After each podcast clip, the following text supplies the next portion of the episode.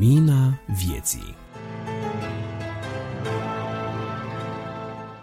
Iată-ne ajunși, dragi prieteni, și la numărul din mai 2022 a revistei Lumina Vieții. Ne-a ajutat Domnul Dumnezeu nostru să trecem și peste această perioadă binecuvântată a sărbătoririi Paștelui și suntem plini de recunoștință că ne-a ținut cu sănătate, cu viață și în pace și dorim și pe această cale să ne alăturăm celor care au uh, realizat această revistă cu mulțumirile noastre. Sunt Adi Tămășan, cel care a pus la oaltă materialele acestui număr și, ca de obicei, la începutul revistei vă readuc aminte misiunea acestei reviste. Mai exact, Lumina Vieții este o revistă publicată de Asociația Creștinilor Nevăzători Pro Lumină, cu scopul de a-i ajuta și îmbărbăta pe oameni să dobândească și să dezvolte o relație trainică cu Mântuitorul Iisus Hristos prin Sfânta Scriptură, prin rugăciune, prin părtășia frățească. Nu suntem uh, dispuși să ne implicăm în controverse interconfesionale, prin urmare, ce ar putea să ne despartă sau să ne dezbine, vrem să lăsăm la o parte, ci, din potrivă, mai degrabă vrem să rămânem uniți de Domnul și Mântuitorul nostru Isus Hristos, încercând să ajutăm și pe cei care au fost afectați de astfel de dezbinări să își regăsească pacea în credința în Isus Hristos. La realizarea acestui număr din uh, mai au contribuit următorii. Subsemnatul Adi Tămășan, George Iordan, Bogdan Suciu, Florin Scrob, Cristi Simion, Dumitru Tudorache, Marius și Carmen Motora, Grigore Frișan, Ștefan Măgeroșan, Carolina Gleveșan și cel care este responsabil de jingle-urile rubricilor Nicu Turcu. Vă reamintesc că această revistă se publică lunar și că poate fi ascultată prin orice aplicație de podcast sau pe web la adresa www.prolumina.ro. Vreau să vă fac de asemenea atenți asupra rubricii Info ProLumina, unde veți găsi mai multe informații despre conferința nevăzătorilor, despre conferința pe care asociația organizează începând cu 1 iunie. Prin urmare, puteți sări prin ajutorul capitolelor care marchează fiecare rubrică a revistei direct la rubrica Info Pro Lumina dacă vreți să aflați mai multe informații despre această conferință. De asemenea, vă rugăm să luați aminte că avem trebuințe de sprijinul dumneavoastră, rugăciunea, susținerea morală și din când în când avem trebuință de timpul dumneavoastră în lucrări de voluntariat sau câteodată de donațiile dumneavoastră, de ce nu? Cine este interesat să doneze și să sprijinească în felul acesta activitatea Asociației Pro Lumina și a revistei Lumina Vieții poate să facă lucrul acesta prin uh, pagina de donații de pe site-ul ProLumina. Acestea fiind spuse, vă doresc și de data aceasta audiție plăcută și cu folos.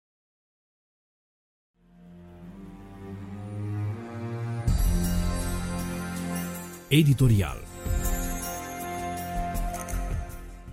Dincolo de Toma sau de Duminica Tomei Bun găsit, dragii mei, din nou la microfon George Jordan.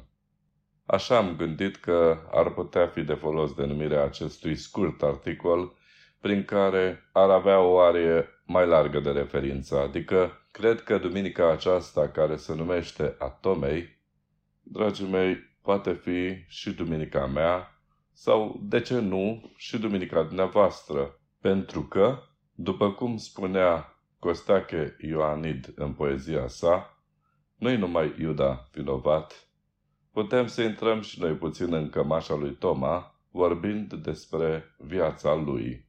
Ce am putea desprinde noi din Sfânta Scriptură, din Sfânta Scriptură despre acest personaj și apoi observându-ne pe noi înșine, dacă nu cumva suntem în Duminica lui Toma, precizând că putem numi Duminica lui fiindcă nu a crezut. Dar o mai putem numi Duminica lui, fiindcă a ajuns să creadă. Prin urmare, e bine să vedem în final, dincolo de duminica acestui mare apostol Toma, cine suntem noi sau în ce zi putem să numim lunea noastră, marțea noastră, miercurea noastră sau altă zi din săptămână când să putem spune că este duminica noastră, prin faptul că l-am regăsit pe Domnul Hristos pierdut din mintea noastră sau din sufletul nostru. Așa cum Toma l-a regăsit pe Domnul, care pentru el murise și nu mai avea puterea de a reveni la viață. Voi trece pe scurt înaintea dumneavoastră câteva pasaje ale Scripturii care menționează numele acestui minunat apostol, căruia îi se spune pe nedrept Toma necredinciosul, deoarece un singur apostol a crezut fără să-l vadă pe Domnul Isus și acela este Evanghelistul Ioan, despre care se menționează în Evanghelia după Ioan, capitolul 20 cu versetul 8. Citesc. Atunci, celălalt ucenic, care ajunsese cel din tâi la mormânt, a intrat și el și a văzut și a crezut. Încheia citatul. Deci Ioan este ucenicul iubit de Domnul Isus, care a văzut mormântul gol și ștergarul și fâșile de pânză, care n-a avut nevoie să îl vadă înviat pe Domnul Isus ca să creadă. Lui au fost suficiente fâșiile de pânză, ștergarul, mormântul gol, pentru a crede, pe când ceilalți l-au văzut și apoi au crezut. Lucru care ne face să credem că îi se atribuie pe nedrept titlul de Toma necredinciosul. Iată unde numele acestui minunat apostol este menționat pentru prima dată în Noul Testament. Deschidem în Evanghelia după Matei, capitolul 10, și vom cita versetul 3, unde scrie așa. Filip și Bartolomeu, Toma și Matei, Vameșul, Iacov, fiul lui Alfeu și Levi, zis și Tadeu. Încheia citatul. În acest prim citat din Evanghelie avem menționat numele tuturor ucenicilor, unde ni se relatează faptul că ucenicii sunt chemați de Domnul Isus spre a-i trimite să propovăduiască anunțarea apropierii împărăției cerurilor. Ce este interesant să observăm în acest text e că Toma a răspuns chemării Fiului lui Dumnezeu ca și ceilalți ucenici și nu a renunțat la a merge împreună cu ceilalți în misiunea acordată de Dumnezeu lor. Prin urmare îi putem oferi lui Toma 10 steluțe, o notă maximală pentru că a ascultat de porunca Domnului Isus la fel cu ceilalți. Oare eu sunt ca el în ascultare când aud cuvântul lui Dumnezeu în vreo chemare a sa? Dacă ascult, atunci pot spune că sunt ca Toma. Dacă nu, e posibil să fiu dincolo de Toma. Un alt loc unde este menționat numele lui Toma, putem cita în Evanghelia după Ioan, la capitolul 11 cu versetul 14. Atunci Isus le-a spus pe față, Lazar a murit și mă bucur că n-am fost acolo pentru voi, ca să credeți. Dar acum haidem să mergem la el. Atunci Tom a zis geamănul, a zis celorlalți ucenici, haidem să mergem și noi să murim cu el. În acest pasaj îi avem prezenți pe ucenici împreună cu Domnul Isus, aflați într-o împrejurare deosebită, când aud vestea că Lazar s-a îmbolnăvit. Lazar, un altul pe care îl iubea Domnul Isus ca și pe mine și de ce nu ca și pe dumneavoastră. Da, suntem iubiți de Dumnezeu în proporții absolut egale. Știm lucrul acesta din Evanghelia după Ioan, capitolul 3, cu versetul 16, unde scrie astfel, Fiindcă atât de mult a iubit Dumnezeu lumea, că a dat pe singurul lui Fiu ca oricine crede în El să nu piară, ci să aibă viață veșnică. Așadar, suntem iubiți ca și Ioan apostolul, ca și Lazar, care în pasajul menționat este mort, dar observăm dovadă de curaj la apostolul Toma când spune în versetul 16 din Ioan 11, astfel, haidem să murim și noi cu el. Era un adevărat pericol pentru Domnul Isus ca să mai ajungă din nou în ținutul iudeii, unde mulțimea a vrut să-l omoare. Ceilalți ucenici își exprimă îngrijorarea în versetul 8, spunând, citez, Învățătorile i-au zis ucenicii, acum de curând căutau iudeii să te ucidă cu pietre și te întorci în Iudeia, încheia citatul. Înțelegem că ucenicii se temeau să mai plece către Iudeea, dar acest ucenic, numit Toma pe nedrept zis necredinciosul, face afirmația aceasta absolut ulitoare. Haidem să mergem, să murim cu el. Oare era gata să moară? Poate da, nu știm. Dar întrece pe ceilalți în curaj, ba chiar îndrăznim să spunem că judecând după declarația aceasta, este un spirit de sacrificiu pentru Mântuitorul. Întrebare. Oare pot să-l egalez pe Toma în curajul său, dar în dedicarea pe care a avut-o până la sacrificiu de sine? Să fiu eu ca Toma sau dincolo de Toma? Sigur și aici Toma poate primi nota maximă pentru că parcă îl detașează de ceilalți afirmația sa fiind cea care îl pună într-o altă lumină față de manifestarea îngrijorării celorlalți ucenici. Vom trece peste câteva capitole în aceeași Evanghelie până la capitolul 14. Aici, inimile ucenicilor erau frământate de durerea veștii pe care Domnul Isus le-o dăduse că va fi prins și omorât și le spune între altele să aibă credință că în casa tatălui sunt multe locașului și să duce să le pregătească un loc ca acolo unde este el să fie și ucenicii lui împreună cu el. Și le mai zice că știți unde mă duc și știți și calea într-acolo. Citez acum din Evanghelia după Ioan, capitolul 14, versetul 5 și 6. Doamne, i-a zis Toma, nu știm unde te duci cum putem ști calea într-acolo? Isus i-a zis, Eu sunt calea, adevărul și viața. Nimeni nu vine la Tatăl decât prin mine. Încheiat citatul. Toma iese dintre ucenicii obosiți de atâtea evenimente și vești și este în stare să arate trăirea sa în tot ceea ce spune Domnul. El era un încernuic atent la ceea ce făcea, dar mai ales la ceea ce spunea învățătorul lui, pentru că imediat ce aude despre calea către locuințele pregătite de Fiul lui Dumnezeu, el pune această întrebare prețioasă pentru noi astăzi. Nu știm unde te duci. Cum putem ști calea către locurile acelea pregătite de tine? Atent la cuvântul lui Dumnezeu. Am putea să-i mai atribuim lui Toma pe lângă ascultare și curaj, sau spirit de sacrificiu și însetat de cuvintele Domnului Isus, deci atent la tot ceea ce El spune.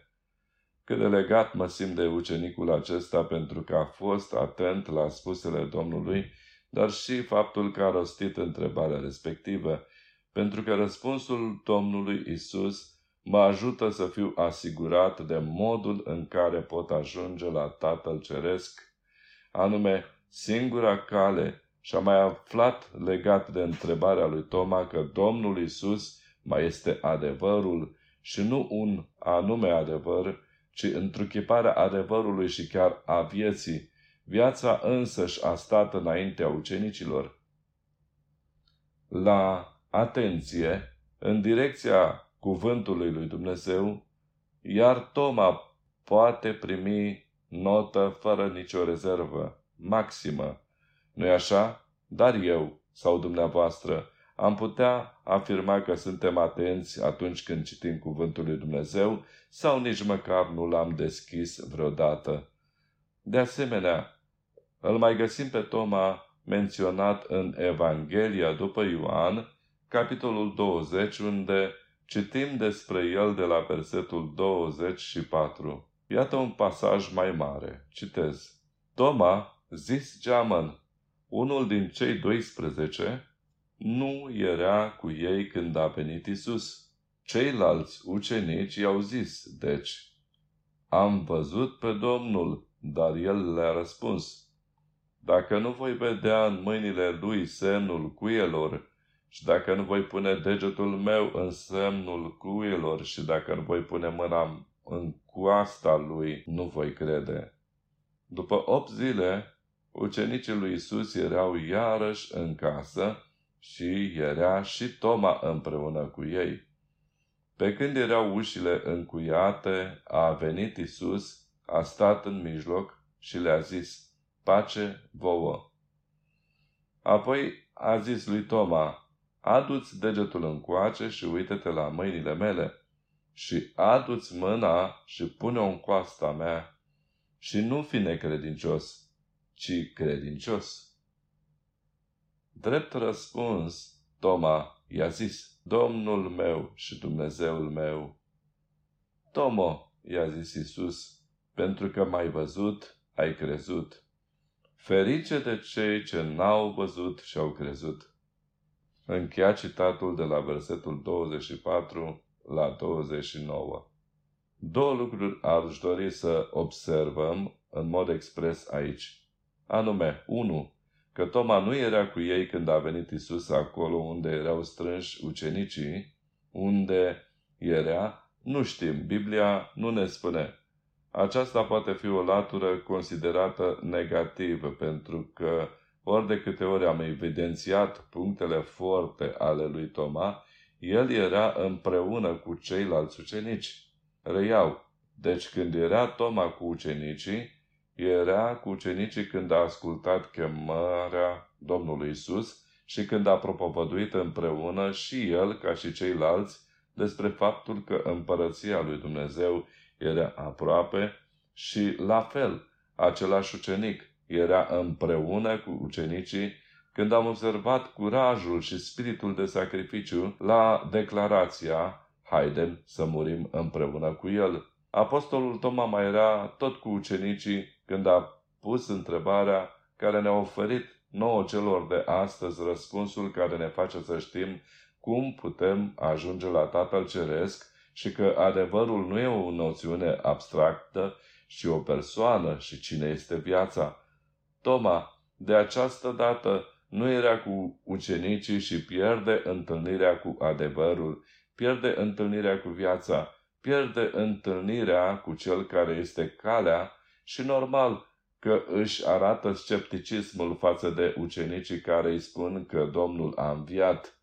La acest lucru, decât să-i dăm o notă mai mică decât poate că i-ar da-o Dumnezeu, mai bine aici nu-i punem notă. Însă a fost o pierdere pentru Toma, iar pierderea lui constă în faptul că n-a știut mai devreme adevărul învierii Domnului și a stat cu durerea în inimă încă o săptămână. O, ce greu e să stai cu focul întristării în inimă numai o jumătate de oră, să te frămânți spunându-ți întrebări ca aceștia, oare de ce să-l omoare tocmai pe el care a făcut atât de mult bine și a stat cu durerea aceasta pentru șapte zile. Da? Și al doilea aspect în capitolul acesta este că Toma sau prin Toma ni se transmite o fericire nouă celor de acum care am crezut că El a înviat și nouă celor care nu l-am văzut. Deci, dragii mei, tot legat de acest minunat apostol, aflăm că noi suntem numiți fericiți dacă am crezut în iertarea lui Dumnezeu, în învierea Domnului Isus și nu vreau să cred că Toma este mai puțin credincios decât ceilalți, pentru că și celorlalți ucenici i s-a arătat Domnul Isus Și singurul lucru drept reproș am putea să-l trecem aici în articolul nostru este că el n-a fost prezent cu ucenicii. În schimb, îl mai surprindem pe Toma în Sfânta Scriptură, în Cartea Faptelor Apostolilor, în capitolul 1, de unde vom cita două versete, anume versetul 13 și 14. Fapte 1 și 13. Când au ajuns acasă, s-au suit în nodaia de sus, unde stăteau de obicei. Erau Petru, Iacov, Ioan, Andrei, Filip, Toma, Bartolomeu, Matei, Iacov, fiul lui Alfeu, Simon Zilotu și Iuda, fiul lui Iacov. Toți aceștia stăruiau cu un cuget în rugăciune și în cereri, împreună cu femeile și cu Maria, mama lui Isus, și cu frații lui. Încheia citatul. Aici, în textul de mai sus, avem o altă latură frumoasă a acestui personaj, anume că Toma este cu ceilalți împreună cu ei și făcea ceva care noi de multe ori neglijăm să facem, stăruia cu un cuget în rugăciune și în cereri. Nu numai că este împreună cu ceilalți, dar este și el ca ceilalți, stăruind cu un cuget unde este ușor să pricepem că erau mai mult decât împreună în cuget, înseamnă în aceeași gândire cu ceilalți ucenici și apoi să stăruiești în rugăciune. nu-i așa? Haidem să recunoaștem de câte ori nu ne rugăm fugar, atât de rapid încheiem rugăciunile că parcă ne încearcă un sentiment de rușine când reproducem din nou textul acesta că stăruiau cu un cuget în rugăciune și în cereri. Toma chiar era prezent în același cuget cu ceilalți, stăruind, rugându-se și cerea și el ca ceilalți. Dragii mei, îi putem da din toată inima lui Toma o notă maximă, deoarece îl găsim împreună din nou cu ceilalți ucenici și ne marchează faptul că stăruind într-un cuget cu ceilalți, în rugăciune, suntem noi ca Toma împreună sau ne rugăm ca Toma stăruind sau suntem stă dincolo de Toma. Un ultim lucru pe care doresc să-l relatez aici despre acest brav ucenic al Domnului Isus este că tradiția vorbește despre Toma, că a fost un adevărat susținător a mărturiei sale despre mântuirea căpătată prin credința în Domnul Isus până în India, unde a murit ca martir, a aruncat în sulițile indienilor. Închei acest articol spunându-vă că am folosit aici expresia dincolo de Toma, pentru că dacă eu și oricine din dumneavoastră și mulți alții care au folosit expresia Toma necredinciosul, iar ei sau dumneavoastră ca și mine de altfel, când spunem că tu ești Toma necredinciosul, înseamnă că eu mă văd mai bun decât Toma. Dar, dacă eu n-am ascultat de chemarea Domnului Isus, care îmi spune să vin la El sau să merg unde El m-a trimis ca să spun despre împărăția cerurilor că este aproape, și dacă n-am curajul și dorința de sacrificiu pe care a afirmat-o și chiar a dovedit-o Toma, și încă dacă n-ascult cu luarea minte cuvintele scrise din cuvântul lui Dumnezeu, așa cum a ascultat Toma, atent la tot ce spunea Domnul Isus, atunci sunt sau ești dincolo de Toma. Toma a ascultat. Toma era curajos. Toma era atent la cuvântul lui Dumnezeu. Toma era cu ucenicii la rugăciune și Toma a sfârșit această viață precum i-a fost afirmația lui să murim cu el. Se pare că Toma a murit pentru el, de dragul Domnului Isus și de dragul făpturii create de Dumnezeu. Ești tu ca Toma sau dincolo de Toma?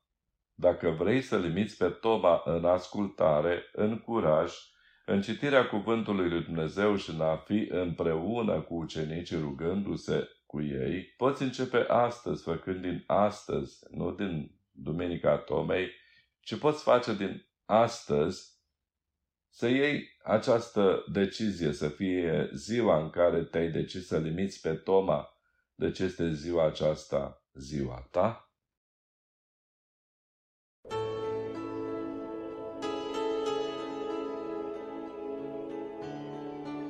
Vestea bună Din negura îndoielilor, astăzi, cu ajutorul lui Dumnezeu, vreau să vă ajut să ieșiți la lumină aducându-vă o veste bună. Vestea bună este că Hristos a înviat. Iar un Hristos viu este viu și lucrător, întocmai cum este și cuvântul său, și prin cuvântul lui Dumnezeu astăzi vreau să vă ajut să ieșiți din orice incertitudine, din orice zăboveală de a mai crede în învierea lui Hristos. Dacă veți citi ultimul capitol din uh, Evanghelia după Luca, vom vedea acolo întâlnirea femeilor la mormânt cu îngerii care le-au vestit despre învierea lui Isus. Vom vedea de asemenea întâlnirea lui Isus cu cei doi ucenici care mergeau spre Emaus. Vom vedea arătarea lui Isus ucenicilor pentru a încredința de învierea sa.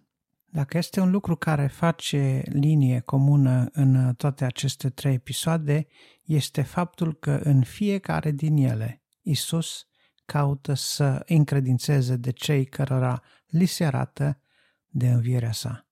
Fie că e vorba de femeile care au venit cu mirosne la mormânt, fie că este vorba de cei doi ucenici indignați pentru că Vedeți voi, Isus este interesat și de conversațiile noastre și ascultă. N-aș zice din când în când, ascultă totdeauna conversațiile noastre. Și dacă stau bine să mă gândesc că undeva către sfârșitul Vechiului Testament și este menționat un verset sau câteva versete care spun că Sfinții au vorbit adesea unii cu alții și cărți de aducere aminte au fost scrise în ceruri.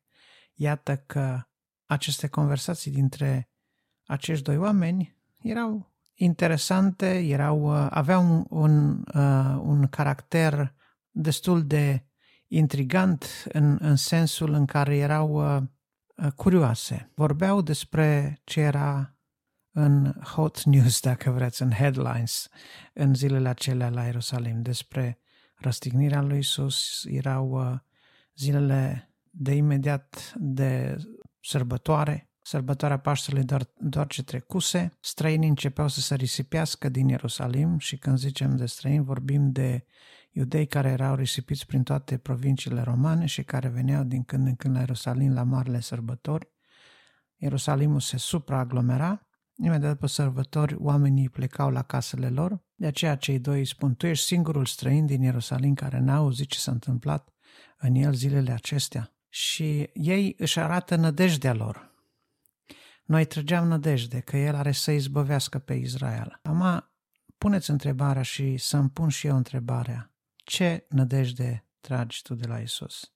Vedeți, noi s-ar prea putea, dacă vom sum- sumariza lucrurile care le așteptăm de la Isus, să le punem în acel taler care se numește lucruri pentru lumea aceasta. Păi vreau de la Dumnezeu să mă păzească, să-mi dea sănătate, să-mi dea bunăstare, să-mi dea viață lungă, să dea bine și fericire copiilor mei, să am o căsnicie bună, copiii mei să aibă căsnicie bună la rândul lor, să am nepoți și strănepoți, etc., etc.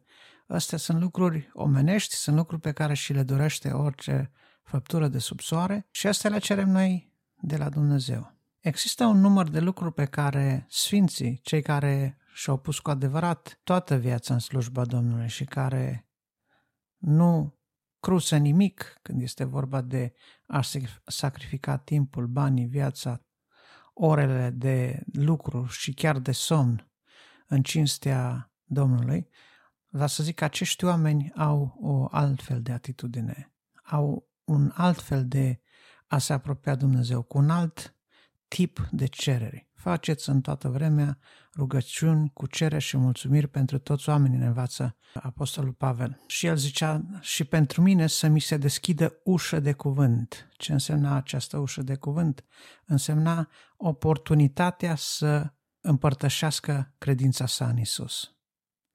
Vedeți, oamenii ăștia vorbeau între ei și erau bucuroși de momentul de intimitate care îl aveau pe drumul lor de circa 11 km se pare către Emaus, că puteau să vorbească liberi, fără să se teamă de urechi curioase, fără să se teamă de eventuali prigonitori sau de autorități, pentru că, așa cum se știe, publicul larg, oamenii de rând credeau una și aveau nădejdile lor, iar agenda publică nu se potrivea mai niciodată cu agenda celor clericale, a fețelor politice sau, mai cu seamă, cu agenda cezarului sau a procuratorului roman din Ierusalim. În urmare, oamenii aceștia au găsit acest moment, ei sunt mirați de faptul că acest străin, deși iese din Ierusalim, parcă n-ar fi trăit în Ierusalim, n-ar fi avut urechi să audă ce se întâmplă și ce se vorbește pe acolo, n-ar fi văzut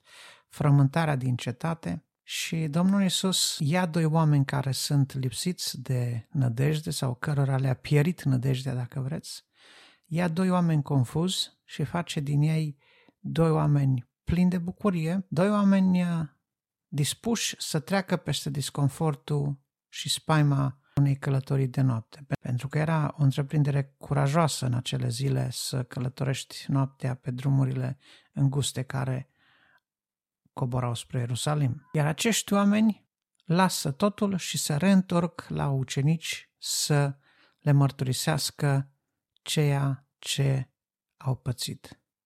Și observați cum li se adresează Domnul Isus, parcă îl văd oftând.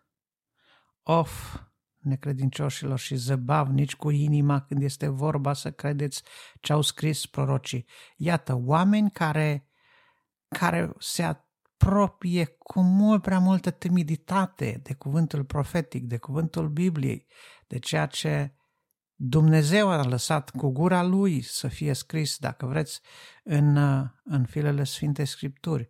Oameni care sunt foarte suspicioși, care sunt uh, reținuți de-a dreptul să creadă ce a spus Scriptura. Cred mai degrabă un titlu de ziar, cred mai degrabă o știre găsită pe Facebook sau o bârfă rostită la colț de stradă, dar le pică greu să creadă în ceea ce spune Scriptura. Lor li se păreau că sunt basme ceea ce ziceau femeile. Deci au venit și niște femei, ne-au pus în uimire.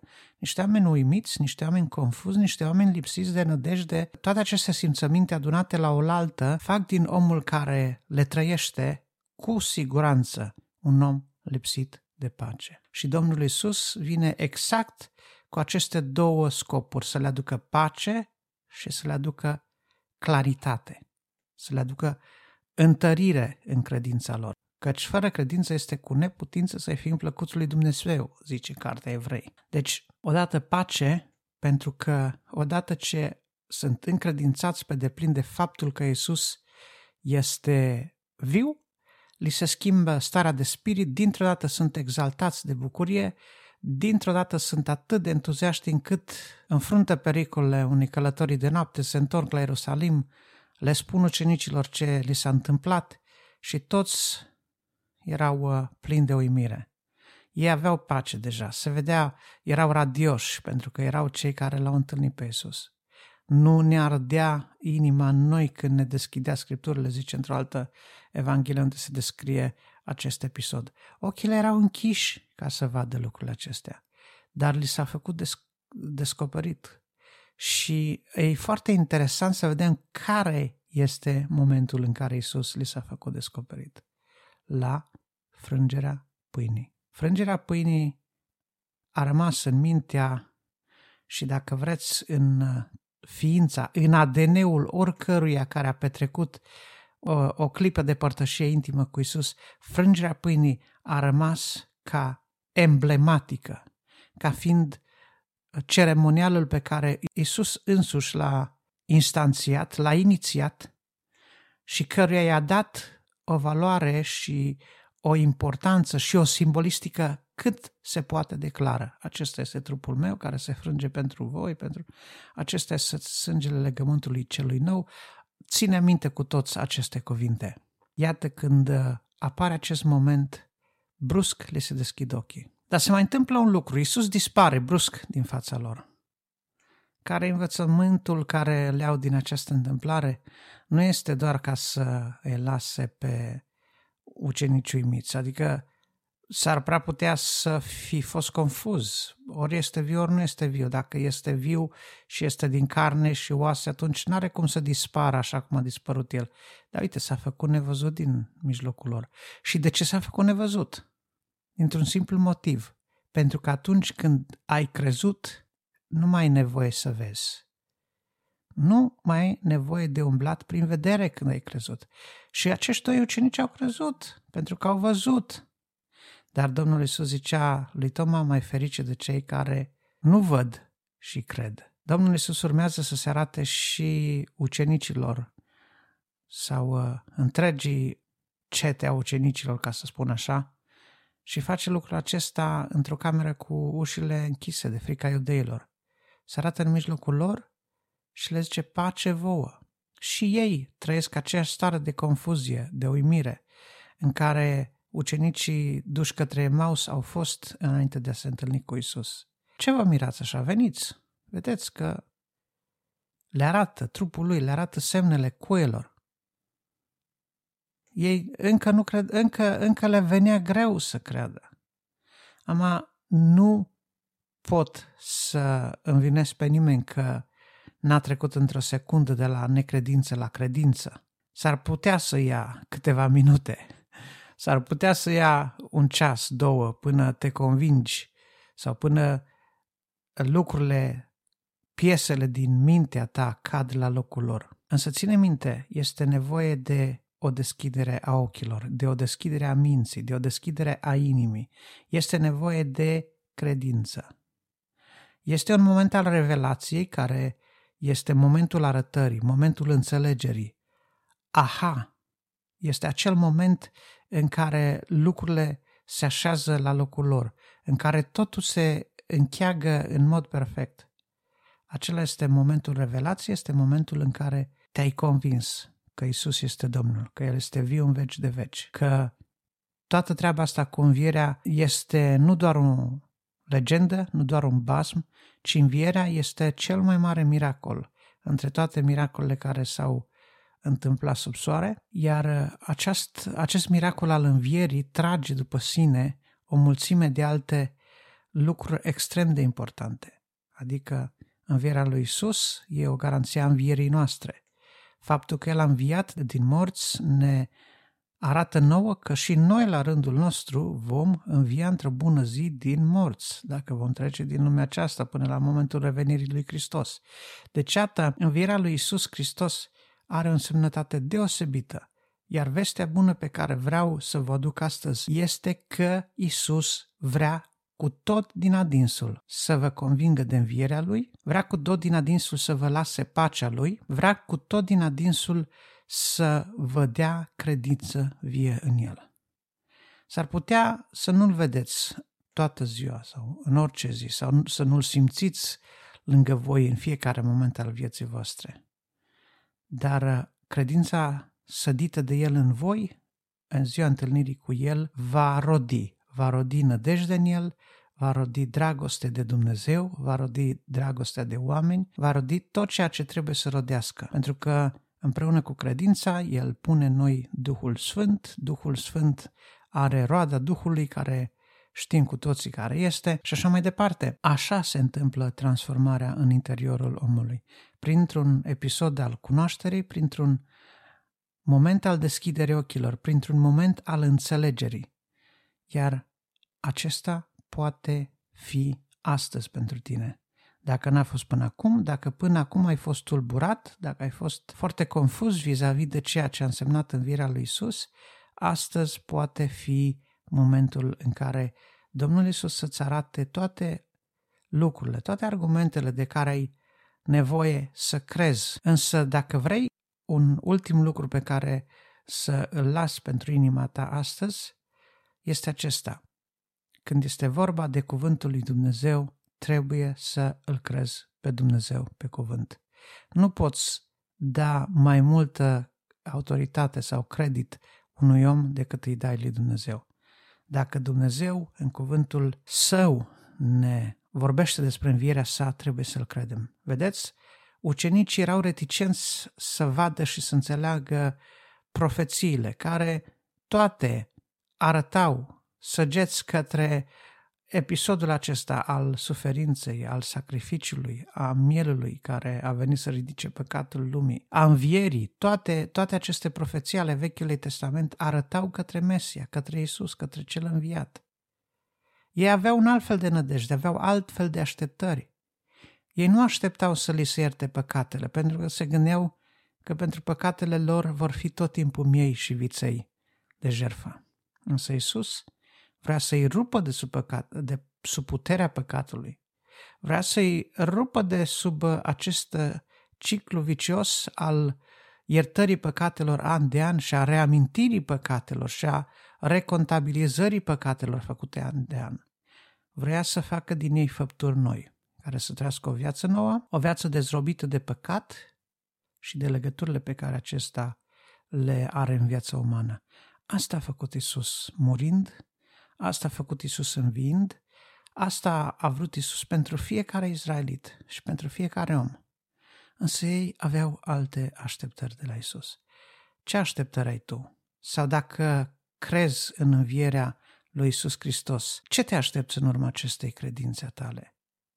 Dacă nu crezi, probabil te vei simți mândru că ești un om care ești foarte bazat și foarte realist și foarte sceptic și foarte bazat pe argumentul științific. Dar știința nu poate și nu este calificată să își spună ultimul cuvânt în privința minunilor. Pentru că miracolul pe care l-a făcut Dumnezeu prin învierea care a produs asupra lui Isus este ceva ce depășește știința. Dacă nu crezi în înviere, te vei socoti în uh, rândul celor educați, în jurul celor manierați? Nu știu. Ce te face să rămâi departe de credința în Isus Hristos?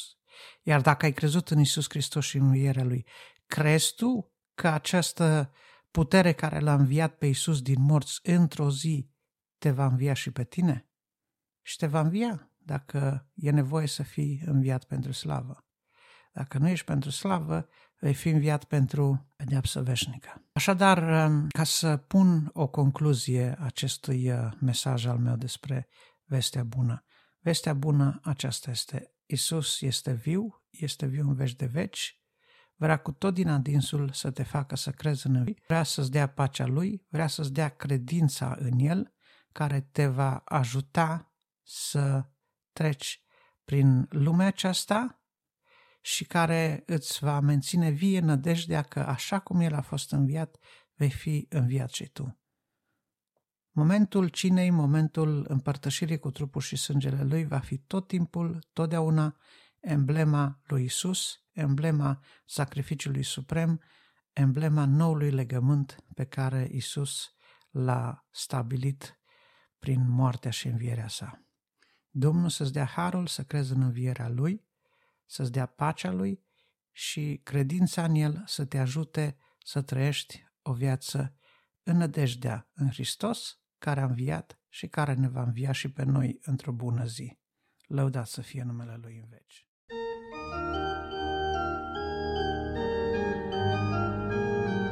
Apologeticos Bun găsit, dragi ascultători, eu sunt Bogdan Stuciu și în cele ce urmează voi fi cu ajutorul lui Dumnezeu, gazda dumneavoastră, în cadrul rubricii Apologeticos, aducându-vă în atenție un alt capitol al cărții De ce sunt creștini, carte scrisă de Norman Geisler și Paul Hoffman.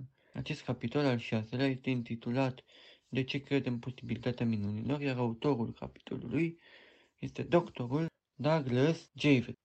Capitolul debutează cu o constatare, anume că, deși o parte dintre minunile descrise în Scriptură au rolul de a ajuta pe oameni să se apropie mai mult de Dumnezeu, Totuși, în zilele noastre, un segment semnificativ de populație consideră minunile ca o barieră intelectuală în calea credinței. Aceasta în condiții în care tendința de a raționaliza explicațiile despre lume și viață sunt, este în ce în ce mai pronunțată, iar minunile nu își pot găsi locul printre aceste explicații raționale și cu atât mai puțin nu pot avea un suport științific din perspectiva acestor oameni.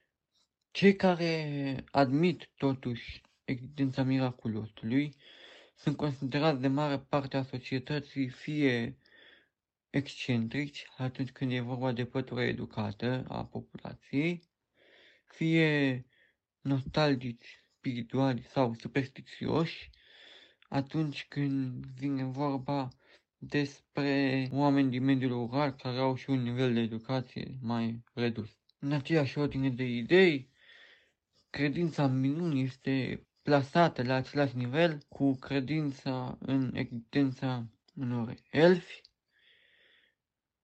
monștri, yeti și alte asemenea ființe sau entități care, de-al sunt de domeniul fantasticului. Încercând să înțeleagă cauzele ce stau la baza unei astfel de atitudini rezervate și chiar de respingere față de minuni, autorul s-a referit la contextul secolului 20, sfârșitul de secol 20, începutul de secol 21, în care știința a căpătat un progres ieșit din comun și fără precedent. În acest context, oamenii au ajuns să trăiască cu impresia că ei au reușit pe cale științifică să înțeleagă mare parte din fenomenele specifice din univers și chiar să le controleze pe unele dintre ele.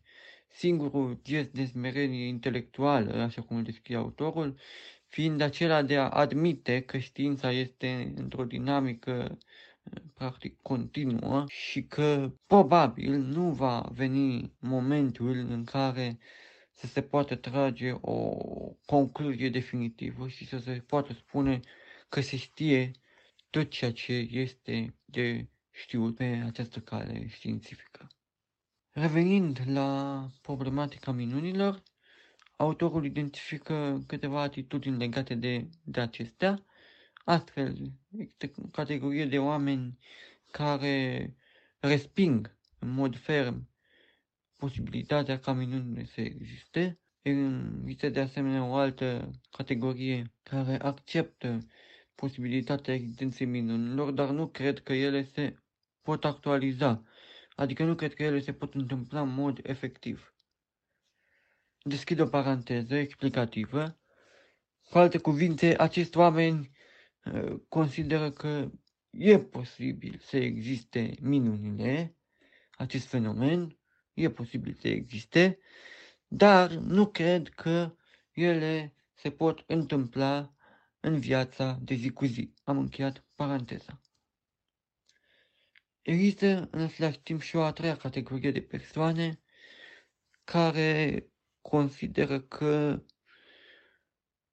Într-adevăr, minunile ar putea exista și iau în calcul și varianta în care ele s-ar putea întâmpla în viața de zi cu zi sau, conform autorului, în care ele se pot uh, actualiza. Câteva de argumentele, punctele de vedere pe care autorul le analizează în continuare aparțin unor filozofi și teologi cu privire la subiectul acesta al, al minunilor.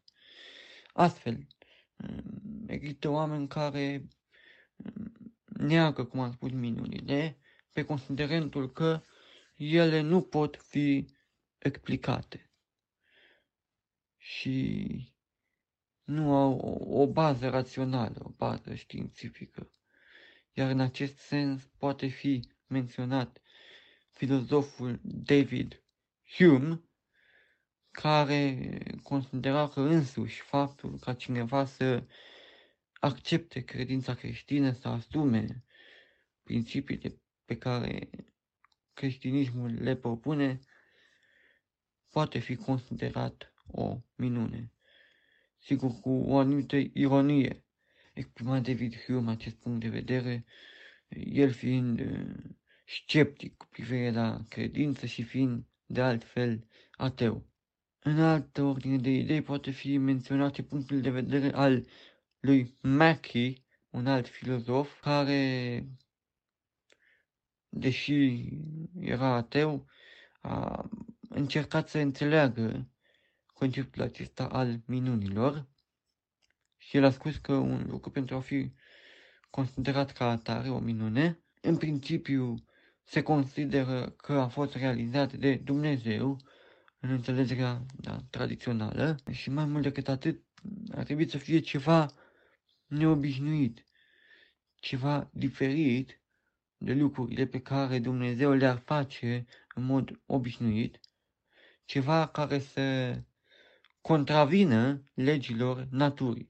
Totuși, spun oamenii de știință și filozofii, dacă un lucru contravine legilor naturii, atunci acest lucru nu este o minune, pentru că, de fapt, ar fi vorba de anumite legități pe care omul nu a avut ocazia să le înțeleagă, pe care omul nu a reușit încă să le descopere, să le, să le cunoască și care ar fi implicate în realizarea a ceea ce, în mod tradițional, e considerat o minune. Iar uh, legile naturii nu, nu pot fi contrazise. Astfel, acel eveniment nu mai e o minune, ci este un fapt care s-a întâmplat ca urmare a unor cauze încă necunoscute. Totuși, se întreabă autorul. Într-adevăr, uh, legile naturale nu pot fi eludate, nu pot fi în anumite circunstanțe încălcate și în acest sens ne propune un, uh, un exercițiu de imaginație și să ne imaginăm uh, faptul că s-a produs într-un anumit context o minune, iar noi ne-am dorit să replicăm acel context pentru a putea determina reproducerea acelei minuni. Astfel, noi înțelegem faptul că evenimentul neobișnuit, minunea, s-a produs ca urmare a unor legități încă necunoscute, ne propunem să explorăm acele legități, să le, să le cunoaștem, să le înțelegem, da? Și apoi, după ce am făcut acest lucru, să creăm un context în care minunea să se poată produce din nou. Dar, cu toată replicarea, cu toată exactitatea uh, recreierii contextului, iată cum minunea nu se produce.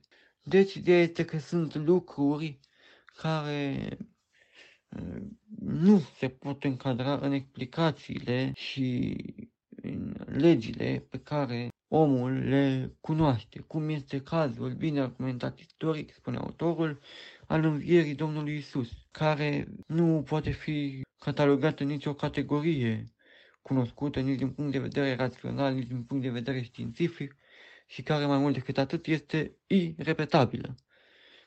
Pentru că clar nu poate fi replicată, nu poate fi uh, repetat acest fenomen al învierii care încalcă uh, legile naturii și care reprezintă o minune, o situație absolut excepțională. Prin urmare, uh, punctul de vedere potrivit căruia minunile ar putea fi explicate uh, ca fiind uh, sau ca având la bază anumite legi încă necunoscute ale, ale naturii, acest punct de vedere, iată, nu se susține.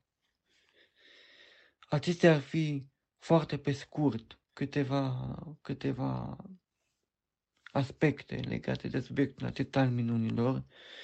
Este o sinteză pe care eu mi-am propus să o aduc în atenția dumneavoastră o sinteză a acestui capitol. El este mult mai amplu, argumentele sunt mult mai nuanțate, punctele de vedere pe care autorul le analizează sunt mult mai numeroase. Atitudinile oamenilor care sunt sceptici face de minuni sunt mult mai detaliat descrise.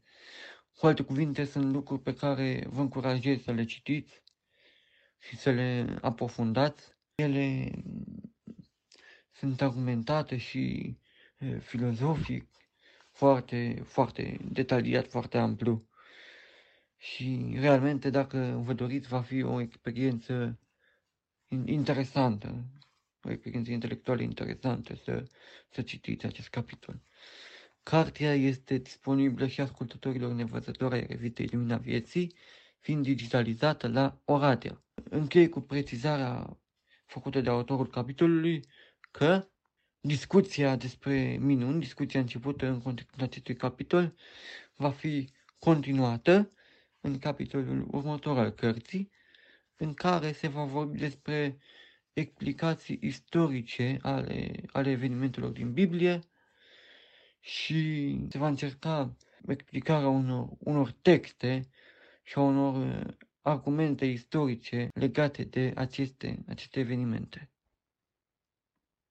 Atâtea fiind spuse, eu vă mulțumesc pentru atenția acordată, Dumnezeu să vă binecuvânteze toate cele bune.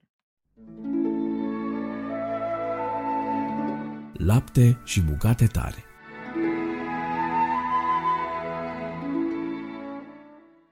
Este Dumnezeu un Dumnezeu doar al munților sau și al câmpiei? Iată întrebarea la care va răspunde în rubrica Lapte și bucate tari scurtul mesaj al pastorului Daniel Cocar. El este autorul unui uh, blog. Blogul are un slogan foarte interesant, atelierul de reparat oameni. Așadar, haideți să îl ascultăm pe pastorul Daniel Cocar vorbindu-ne despre Dumnezeu. Hristos a înviat. Bine vă regăsesc la atelierul de reparat oameni. Sunt Daniel Cocar. Aș vrea astăzi în câteva minuțele să vă vorbesc despre Dumnezeul văilor. Slujitorii împăratului Siriei i-au zis, Dumnezeul lor, al evreilor, este un Dumnezeu al munților. De aceea au fost ei mai tari decât noi. Dar ia să ne luptăm cu ei în câmpie și se va vedea dacă nu vom fi mai tari decât ei. Evreii i-au învins pe sirieni pe frontul din zonele de deal și de munte. Apoi, unii dintre consilierii de război ai regelui Siriei i-au dat concluzia ceea ce ei considerau că a fost motivul înfrângerii lor. Specialiștii ăștia de strategii de război au spus că s-au luptat pe munți și au pierdut, pentru că Dumnezeul lui Israel este Dumnezeul munților, dar dacă s-ar lupta cu evrei în câmpie sau în văi, sigur ar câștiga. Ce sfat prostesc! Ei au crezut că Dumnezeul lui Israel își poate ajuta poporul numai sus pe dealuri, nu și jos în văi. Ce jalnici sunt în gândirea lor teologică. Când Isus a coborât în vale de pe muntele transfigurării, a vindecat și a scos draci din tineri, din bătrâni și a făcut bine tuturor oamenilor cu care s-a întâlnit vreodată. De fapt, cele mai mari miracole Isus le-a făcut în vale, nu pe munți sau pe dealuri. El e Dumnezeu și pe munți dar și în voi, slavă Lui. Munții se referă la vremurile noastre bune, iar văile la cele rele. Domnul nu ne lasă neajutorați când ajungem în văi, chiar dacă ne facem uh, necazurile cu mâna noastră sau din prostie. Ce am înțeles eu din slujirea mea pastorală este că unii oameni au o teologie penibilă, jalnică, tristă, cum că Dumnezeu este doar un Dumnezeu al vremurilor bune. Ei au impresia că doar dacă suntem cu minți, cu El pe munte, doar atunci El este cu noi, dar dacă am făcut vreo greșeală și am ajuns în vale din vina noastră, atunci ne lasă neajutorați.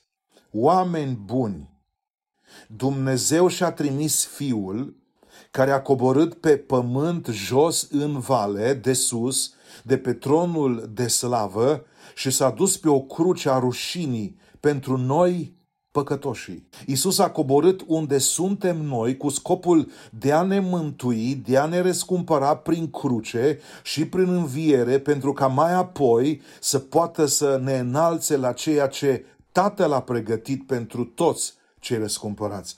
Acesta este harul pur al lui Dumnezeu. Isus Hristos, asta este vestea Paștilor. Isus a coborât în valea noastră ca să ne ridice pe înălțimile Lui. Deci, indiferent prin ce treci chiar acum, să știi că Dumnezeu este cu tine, este în valea ta chiar în acest moment. El te poartă și îți dă har și îți dă biruință prin văile adânci ale vieții tale, așa cum m-a purtat și pe mine. La fel cum evrei au fost victorioși în văi și tu vei fi, pentru că Dumnezeul munților este cu tine și în vale. Isus a coborât tocmai ca să ne ridice. Tu fii deștept. Încrede-te total în Domnul, nu în 112 și nici în NATO. Isus Hristos este singura noastră salvare. Slavă Lui! Hristos a înviat pe bune. Profunzimi.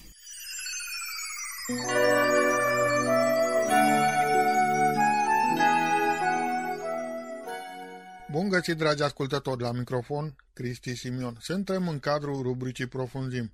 Avem o meditație de Carmen Motora, clipa de adevăr cu Dumitru Tudorache și o poezie recitată de Marius Motora. Haideți să ascultăm spre slava lui Dumnezeu.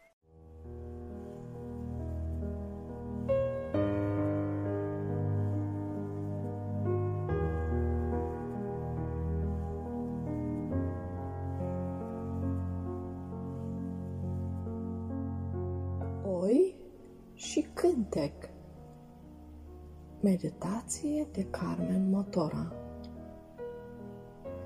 Un gând nu-mi dădea pace în noapte. O întrebare ca somnul și liniștea nopții. Am întrebat păstorul și el mi-a răspuns.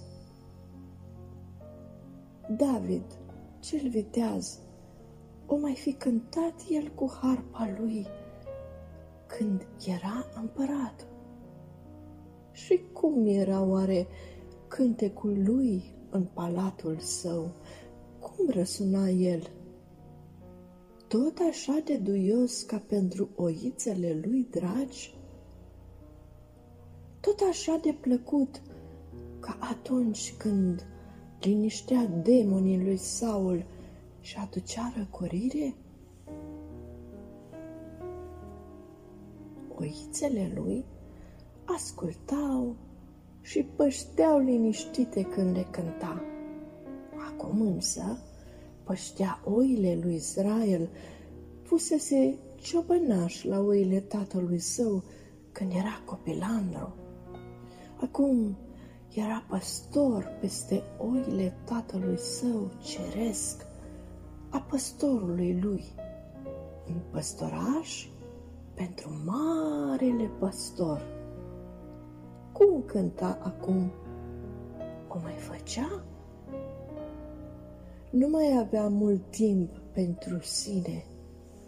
Era împotmolit în încercări, în războaie, în lacrimi, trădări, persecuții, nopți nedormite, sfetnici căutați, dezamăgiri, copii pierduți.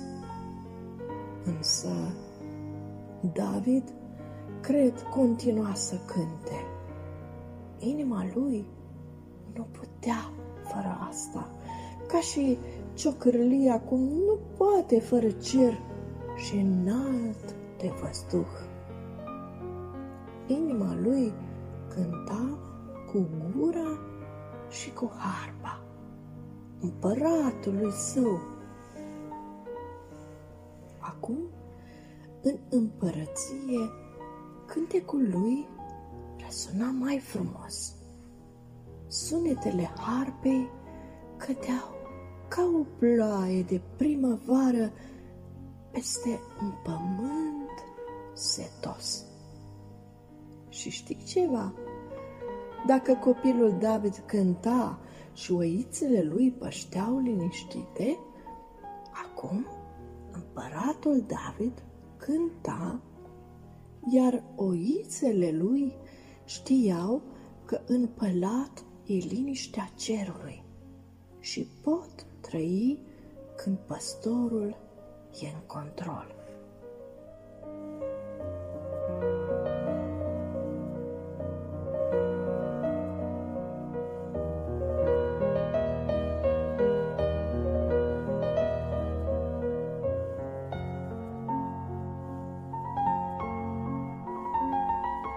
Tu îi mai cânți prin ceea ce ești, prin ceea ce faci, prin ceea ce ai? Harpa ta mai răsună? Ea poate aduce liniștiri de cer, mireasmă de primăvară și privirea tatălui. Și mai ales, ea poate încânta păstorul și cerul tot.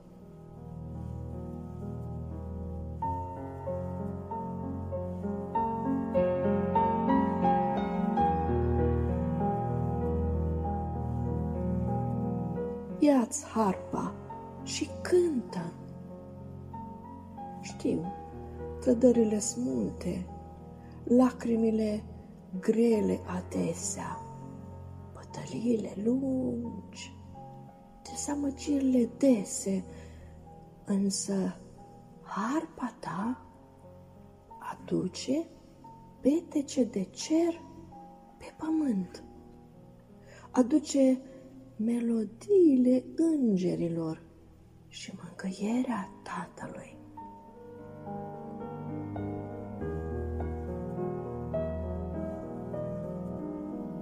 Eu m-am hotărât să cânt cu harpa cât voi putea împăratului.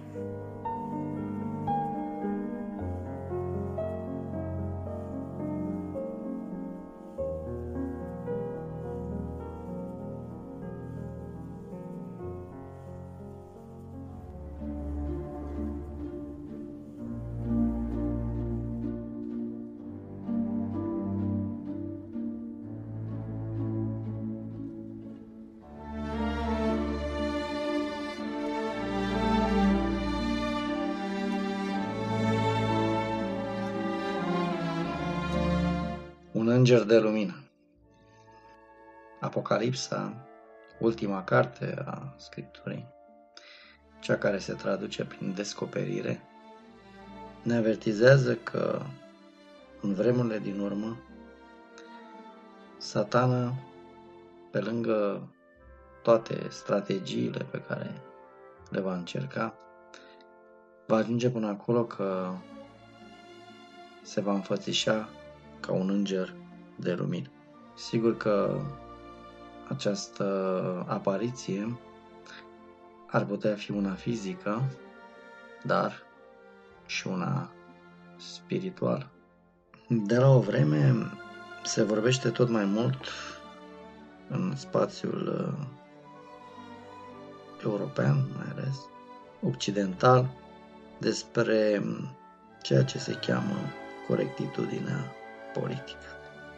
Așa pun uh, din punct de vedere etimologic aceste cuvinte, este vorba de a ne comporta unii cu alții cât mai bine din punct de vedere politic. Este un fel de răsturnare a situației dacă până acum în democrație cea care se impunea era legea majorității, iar uh, minorităților sigur că le erau și le sunt recunoscute drepturile, astăzi, cea care pare să dicteze din punct de vedere politic al corectitudinii este minoritate. În mod concret, dacă până acum majoritatea își putea afirma la nivelul limbajului și la nivelul gândirii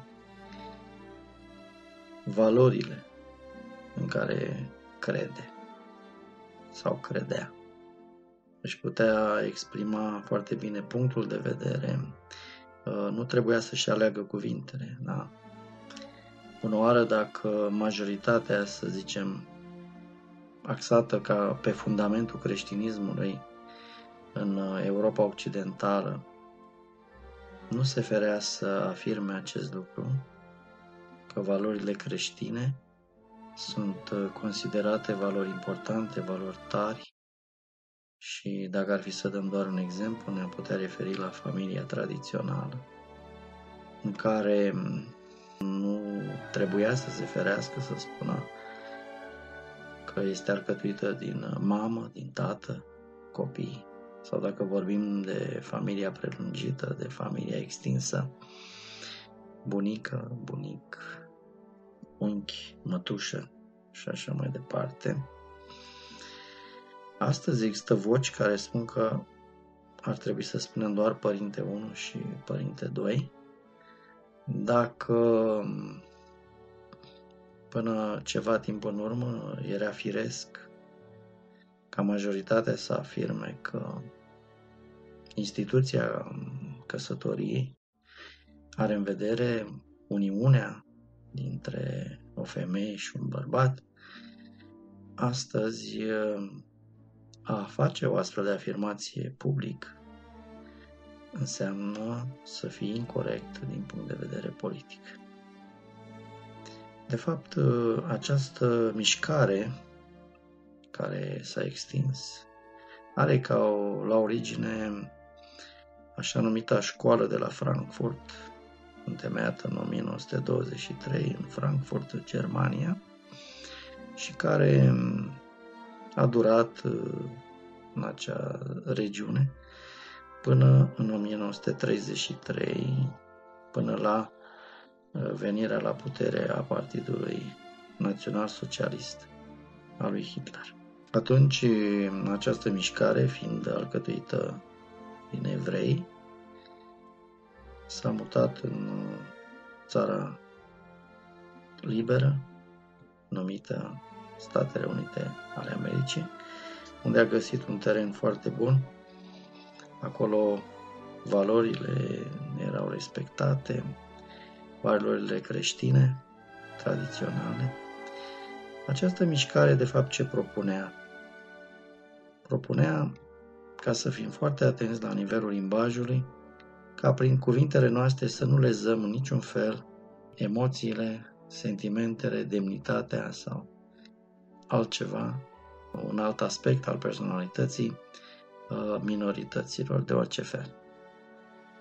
Ceea ce dorește, ceea ce afirmă corectitudinea politică astăzi este că să încercăm să trăim în armonie, să trăim în pace, înțelegere, acceptare, toleranță bazate pe, pe acceptarea diversității culturale cu toate minoritățile de orice fel. Fie că vorbim de minorități, de persoane care suferă de o anumită, de o anumită boală, care constituie un handicap în raport cu societatea, în raport cu posibilitățile pe care le are un, un om care nu, nu suferă de, de o astfel de disfuncție, fie că vorbim de uh, minorități etnice, fie că vorbim de uh, minorități religioase sau de minorități sexuale.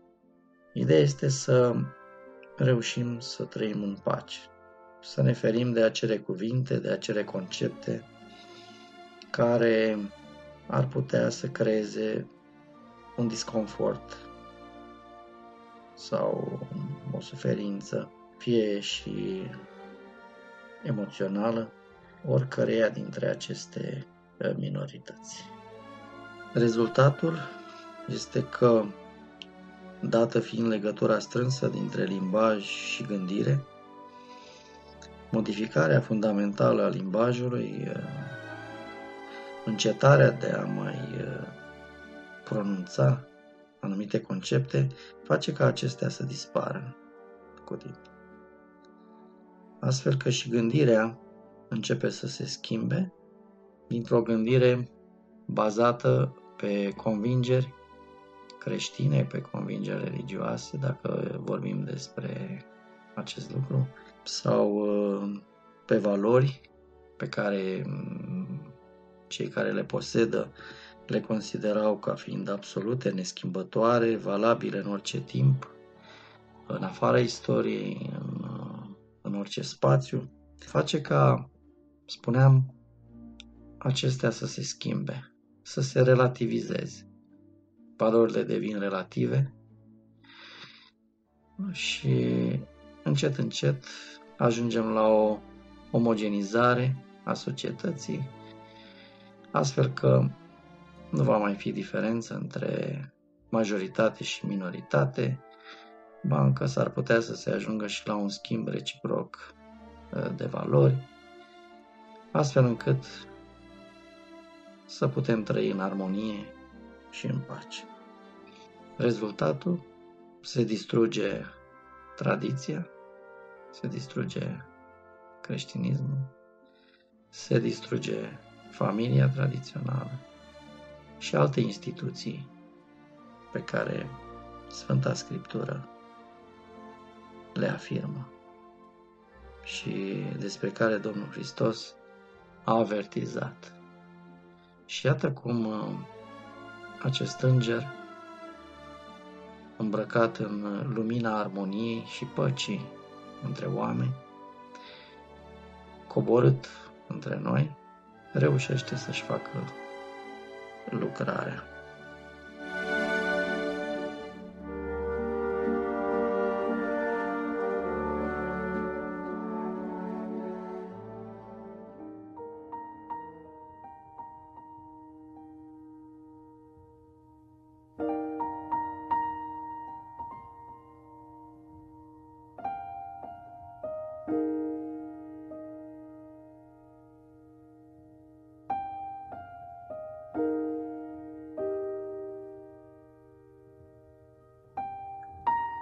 Atâtea cruci sunt astăzi la margine de drum. Pe turile de biserici sau străjuind morminte. Sunt cruci ce atârnă greu, de aur sau argint, purtate ca podoabă și aducere aminte. A fost cândva o cruce din lemnul de o sândă, pe care în chinuri grele iubirea a murit.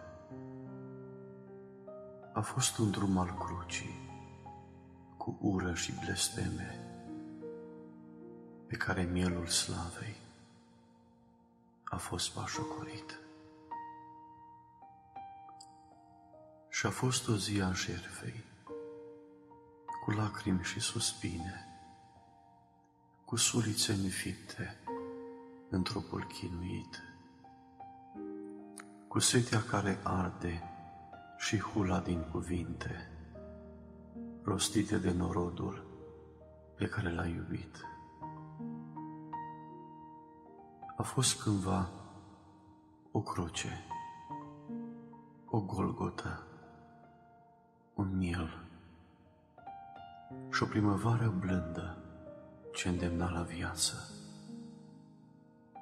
Iar sângele ce a curs a curățat păcatul și omului a dat o nouă dimineață.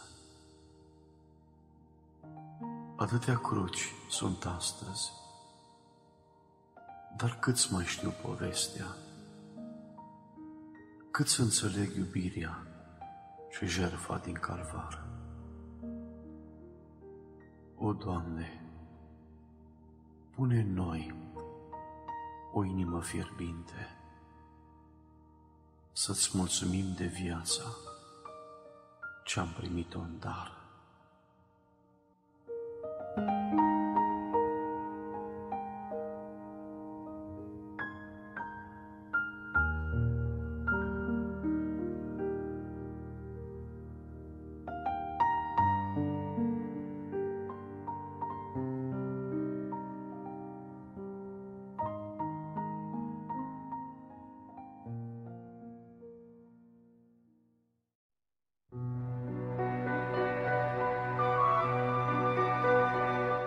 Mărturie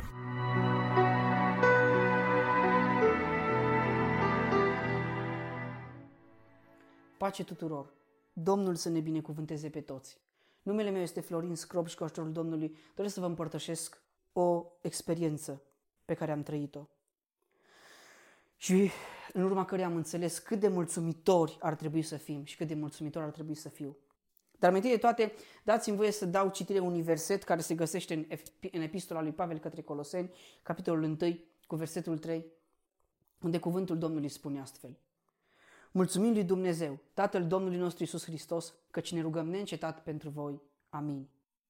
Acum câtva timp am fost în Albania pentru câteva zile și am avut o experiență frumoasă. Am fost cu un proiect. Am fost în cadrul unui proiect. Aș dori să vorbesc mai mult despre ceea ce am experimentat acolo. Pentru că nu doresc să vorbesc prea mult, ci doresc ca ceea ce voi spune să fie cuvinte care să ne cerceteze pe fiecare și să ne facă să înțelegem cât de bine este să fim mulțumitori.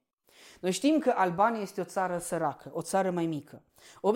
80% dintre locuitori sunt musulmani, 15% sunt creștini, iar restul sunt alte denominații. Fiind în Albania, pentru câteva zile, bineînțeles, mi-am dat seama cât de binecuvântați suntem noi. Și credeți-mă, o spun din toată inima.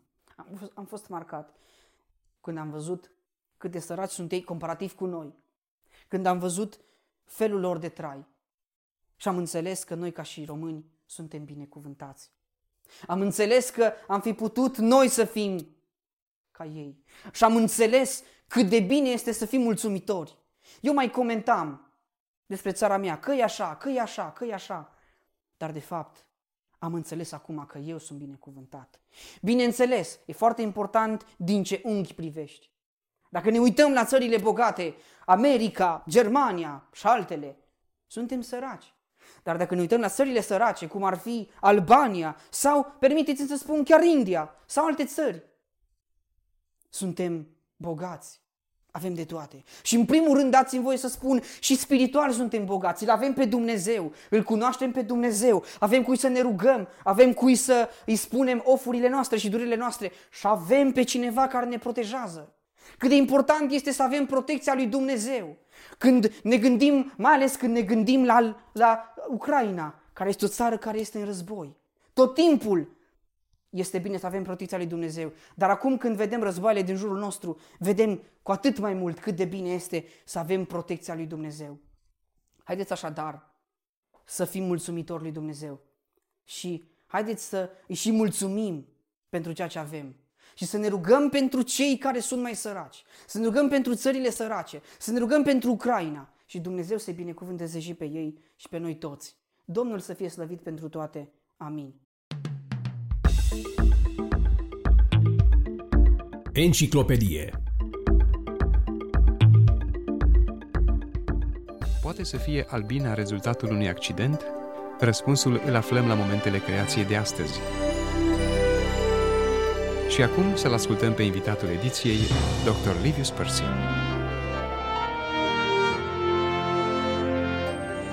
Un motiv pentru care mulți oameni de știință resping evoluția este imposibilitatea de a explica până și cele mai simple exemple de proiectare din creație. Multe creaturi par incredibil de ingenioase, așa încât nu pot fi rezultatul întâmplării sau al unor forțe impersonale lipsite de inteligență. Aș vrea să examinăm astăzi o albină ca să vedem dacă aceasta poate fi produsul întâmplării. Albina are ochi compuși, care îi permit să navigheze folosind ca reper soarele chiar și în zilele înorate, pentru că ochii albinei conțin un filtru de lumină polarizată. Antenele albinei conțin senzori atât pentru miros cât și pentru atingere și din această cauză antenele trebuie să fie curățate cu mare grijă. Albinele au pe picioarele anterioare niște canale care sunt proiectate perfect pentru curățarea antenelor. De asemenea, albinele au păr pe tot corpul și acesta servește ca să colecteze polen. Pe picioarele posterioare au coșuri pentru transportul polenului. De asemenea, albinele au glande speciale care să producă, să modeleze și să curățe ceara.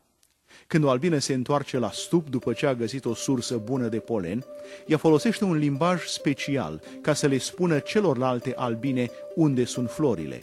Nu numai că albina are o mulțime de trăsături speciale, ci de asemenea, albinele trăiesc într-un stup în care mii de albine individuale lucrează împreună ca un singur organism.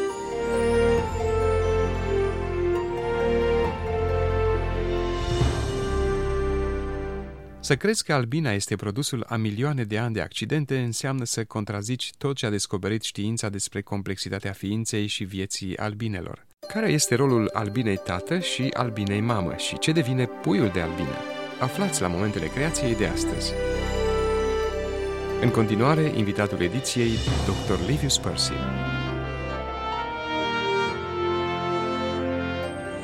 Un studiu recent s-a realizat prin lipirea unor numere mici pe spatele a șapte mii de albine vii. Scopul a fost o întrebare străveche. Ce determină comportamentul nostru? Natura sau creșterea? Genele sau mediul? Albinele au fost folosite pentru a vedea dacă ocupația lor în stup era bazată pe ocupația tatălui lor, adică dacă ocupația este o moștenire genetică sau nu.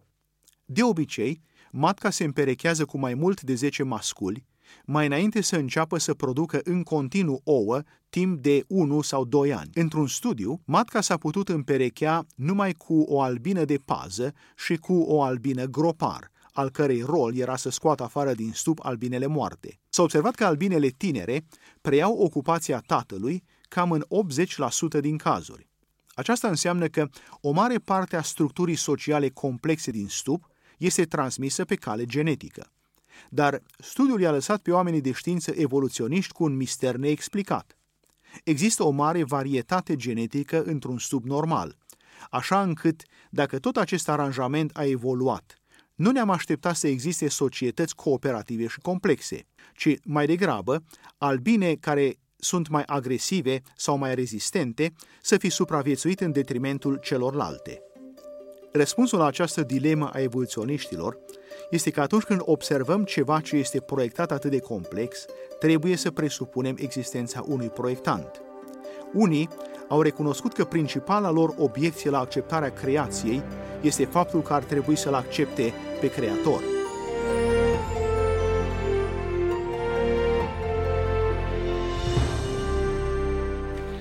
Iubiți prieteni, vă invit alături de noi și la următorul moment al creației care proclamă evidențe ale adevărului lui Dumnezeu. Sunt Radu Mureșan, la revedere! Documentar Pace vouă tuturor, oricine ați fi și oriunde v-ați afla. Sunt Grigore Frișan și vă prezint rubrica documentar a revistei Lumina Vieții, revista audio a Asociației Creștinilor Nevăzători Pro Lumina. Pentru ediția curentă v-am pregătit câteva materiale informative preluate de la Alfa Omega TV. Audiție plăcută! Binecuvântat să fie Dumnezeu al cărui cuvânt de viață. Amin.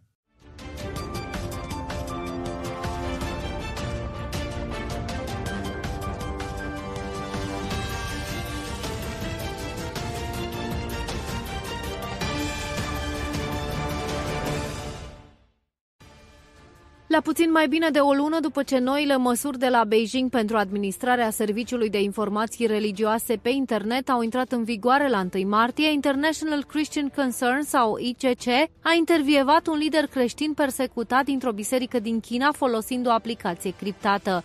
ICC a explicat că liderul bisericii, al cărui nume nu a fost prezentat din motive ușor de înțeles, a refuzat să închidă biserica din casă pentru a se alătura bisericii oficiale aprobate de guvern. El a fost reținut de mai multe ori de autoritățile locale, care chiar au întrerupt apa și curentul electric la domiciliul său. Chiar dacă toate activitățile religioase online neautorizate sunt interzise acum în China, un lider creștin chinez persecutat a spus că va continua să împărtășească Evanghelia prin intermediul rețelelor sociale oamenilor aflați în, cităm, libertate și bucurie, folosind aplicațiile criptate, în principal WeChat. Telegram este blocat în China. Pentru închinare ei folosesc Zoom. Biserica din China continuă să informeze lumea din exterior pentru a spune tuturor ce se întâmplă cu creștinii persecutați și au cerut tuturor să se roage pentru ei.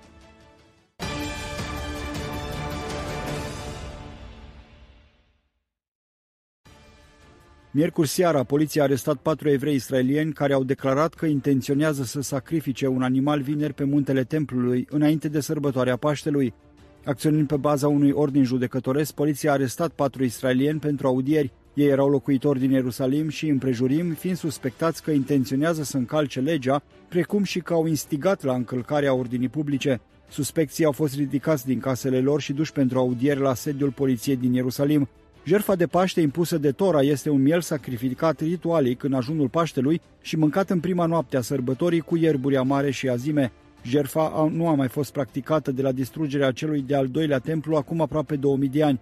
Cu toate acestea, un grup de activiști evrei au încercat să reînvie practica. Grupurile teroriste din fâșia Gaza au amenințat că vor ataca Israelul dacă evrei ajung pe muntele templului să, cităm, își practice ritualurile urâcioase în curțile binecuvântatei moschei Al-Aqsa, încheia citatul.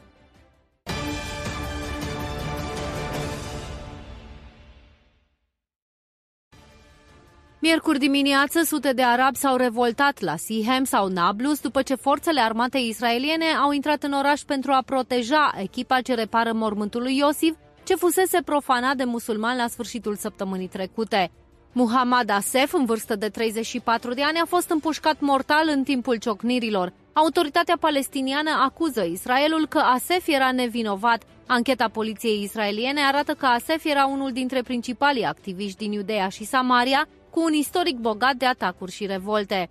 În timpul incidentului, Asef făcea parte dintr-un grup de sute de arabi violenți care s-au adunat la mormântul lui Iosif pentru a ataca forțele israeliene care protejau echipa de renovare, aruncând sticle incendiare, pietre și trăgând cu arme în forțele de ordine. Soldații IDF au întors focul și l-au ucis. Este posibil ca forțele să-l fi vizat ca fiind unul dintre principalii instigatori, conform procedurii. Ancheta continuă.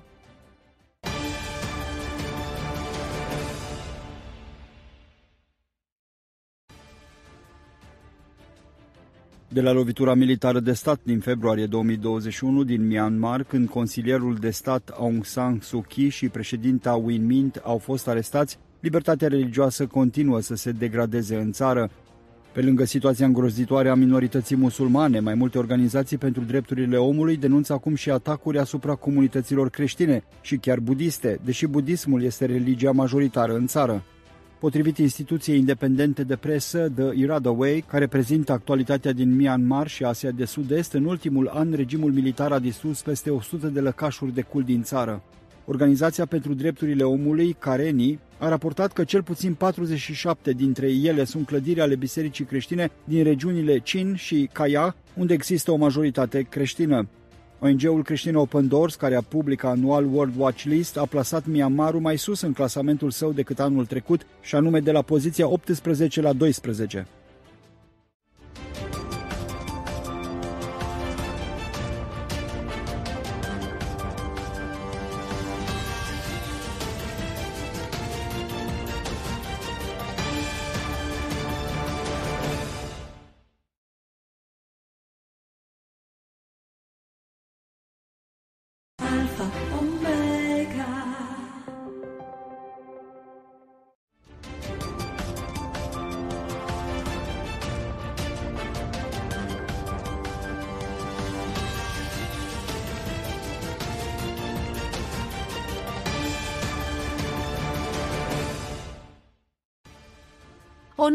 Nouă cursă periculoasă a înarmărilor este observată în timp ce China, Rusia și Statele Unite se înarmează cu arme hipersonice.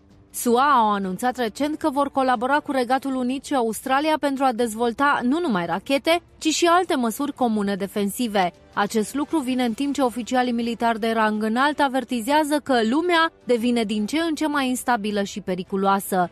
În septembrie, Australia, Regatul Unit și SUA au creat o alianță de securitate cunoscută sub numele de AUKUS.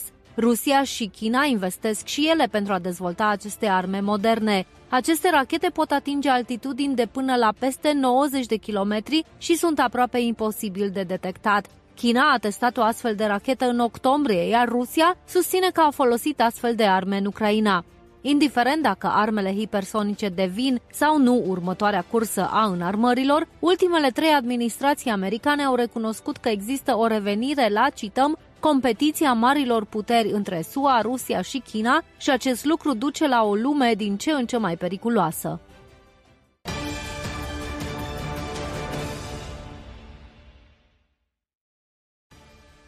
IDF și alte departamente ale forțelor de securitate israeliene și-au continuat operațiunea extinsă de combatere a terorismului în Udea și Samaria, efectuând arestări în zona Jenin, în orașele Tulkarm și Sihem, adică Nablus, și în satele Urif, Kabatia și Yaba, în urma valului de atacuri teroriste din orașele israeliene, care s-au soldat cu 14 morți în ultima lună. Muhammad Hassan, în vârstă de 34 de ani, a fost împușcat miercuri, iar alți 17 au fost răniți în timpul operațiunii israeliene de la Sihem și orașele Beita, Urif și Al-Luban, a informat agenția oficială de presă WAFA a autorității palestiniene. În Calchilia, forțele israeliene au reținut trei agenți Hamas. Un soldat al IDF a fost rănit ușor în timpul operațiunii. Marți seara, trupele IDF au împușcat doi teroriști în zona Hebron, în timp ce aceștia se pregăteau să efectueze un atac cu cocktailuri Molotov. Starea lor este necunoscută. Forțele israeliene au arestat aproximativ 70 de suspecți de terorism de la începutul săptămânii până în prezent.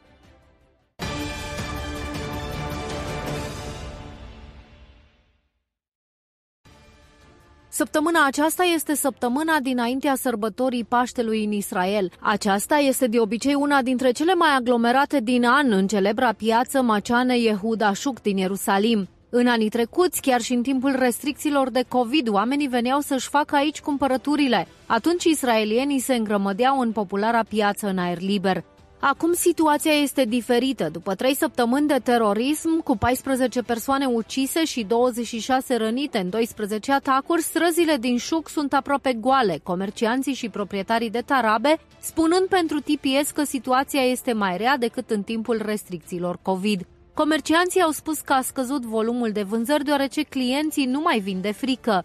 Forțele de securitate israeliene au desfășurat forțe masive pentru a securiza zona, de obicei aglomerată, și au făcut un efort pentru a restabili un sentiment de securitate pe străzile din apropiere, dar fără niciun rezultat. Un alt indicator al situației ciudate este că sinagoga situată vis-a-vis de piața Șuc este de obicei plină de oameni care vin să se roage în timpul rugăciunilor mincea de după masă. Acum, abia dacă mai vin 10 persoane.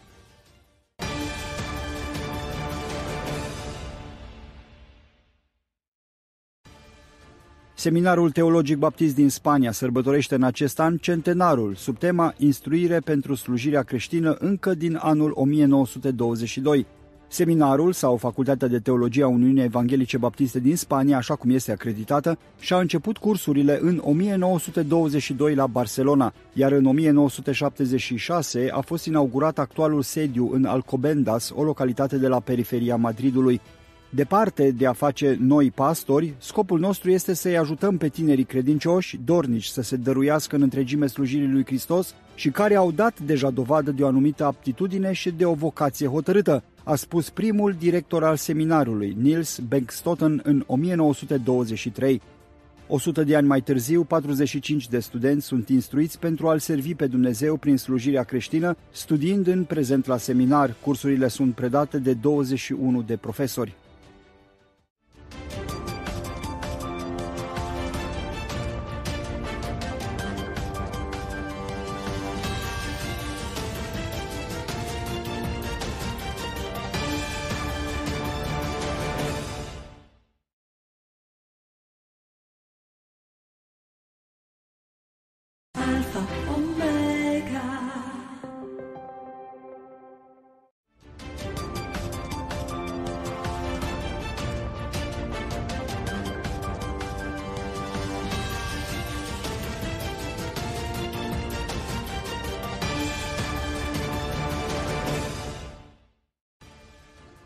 Urma ciocnirilor de ieri dimineață de pe muntele templului, poliția a reușit să restabilească ordinea până la primele ore ale serii, când o procesiune, care era organizată de grupuri ultranaționaliste israeliene, pe care poliția a numit-o drept ilegală, a încercat să mărșăluiască spre puncte de tensiune într-o demonstrație de susținere a suveranității Israelului asupra Ierusalimului.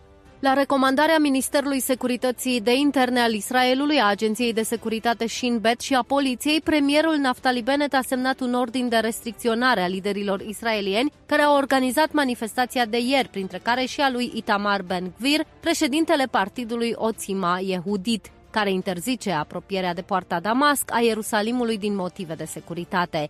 În consecință, poliția i-a împiedicat pe protestatari să se apropie la mai puțin de 2 km de controversata piață de la poarta Damascului. În timp ce ciocnirile s-au domolit după ce vizitatorii evrei au părăsit complexul, dezinformarea din partea administrației islamice a muntelui templului continuă să aprindă flăcările retoricii anti-israeliene.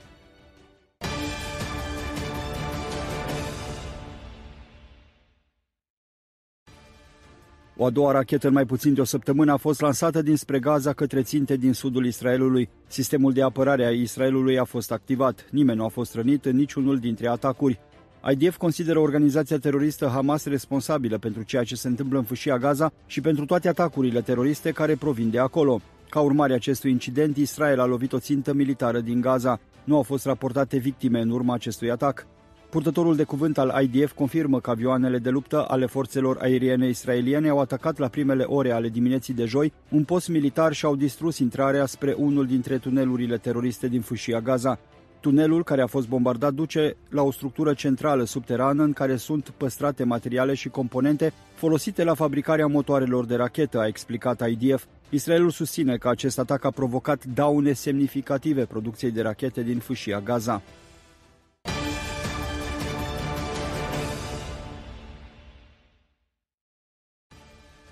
Unul dintre liderii Freedom Convoy din Canada, un grup de șoferi de camioane care la începutul acestui an au blocat centrul orașului Ottawa timp de trei săptămâni din cauza legislației emise de guvern pentru COVID-19, a fost acuzat de mărturie mincinoasă și obstrucționarea justiției. Pat King a fost arestat pe 18 februarie sub acuzații legate de implicarea sa în protest, a informat The Toronto Sun. De atunci a rămas în arest. Protestul camionagiilor din Canada a inspirat ulterior convoaie similare în SUA și în alte țări. Lui Pat King, în vârstă de 44 de ani, s-a refuzat eliberarea pe cauțiune pe 25 februarie. El a fost din nou adus în instanță pe 13 aprilie, când avocații săi au susținut din nou eliberarea sa. Potrivit The Sun, cu doar o zi mai târziu, procurorii canadieni au anunțat că l-au acuzat pe Pat King cu trei capete de acuzare de mărturie mincinoasă și trei capete de acuzare de obstrucționare a justiției. Ei nu au detaliat acuzațiile, deoarece detaliile despre caz sunt interzise presei.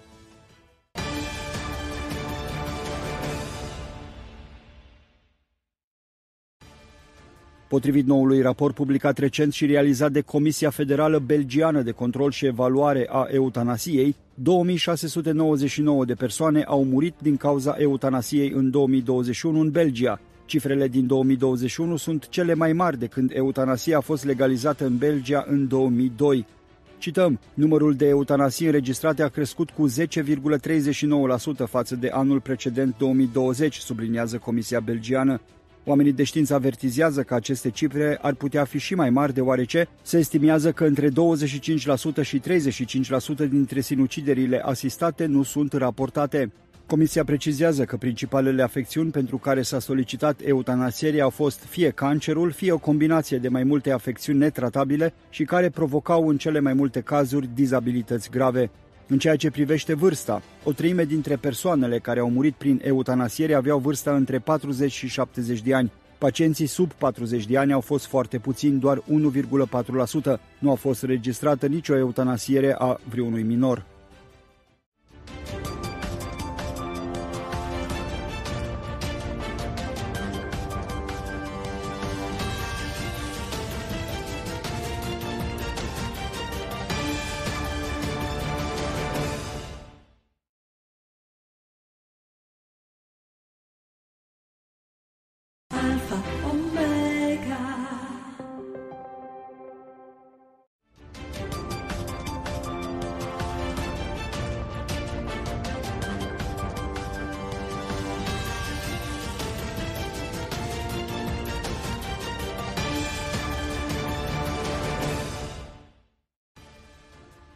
Guvernul condus de Naftali Bennett a anunțat că va bloca total intrarea evreilor pe muntele templului timp de două săptămâni până la încheierea lunii musulmane Ramadan. Opoziția israeliană îl acuză că a cedat în fața presiunilor membrilor coaliției sale islamiste, presiunilor din partea țărilor arabe și violenței musulmanilor în locul sfânt.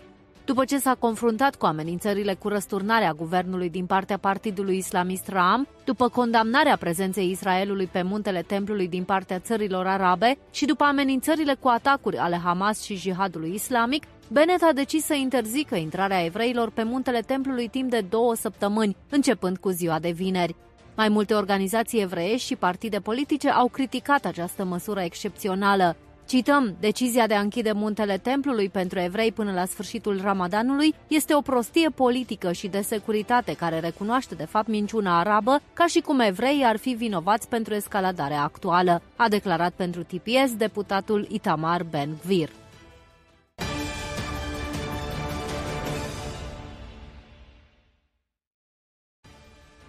IDF, Agenția de Securitate Shin și forțele speciale antitero au acționat în ultimile 24 de ore, arestând 5 suspecți în zona Iudeii și Samariei. Nu au fost declarate incidente deosebite în timpul arestărilor.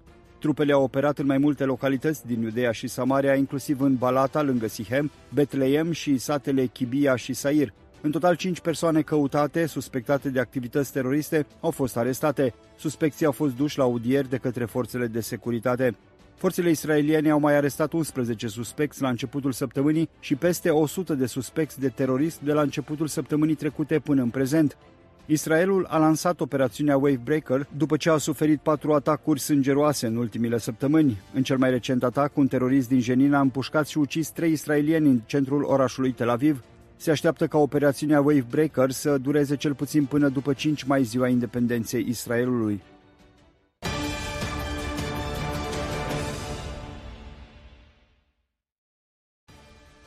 Purtătorul de cuvânt al Departamentului de Stat, Ned Price, a subliniat că cererile Republicii Islamice Iran, care merg dincolo de dosarul nuclear, nu vor fi abordate decât dacă regimul Ayatollah abordează preocupările care depășesc acordul nuclear din 2015.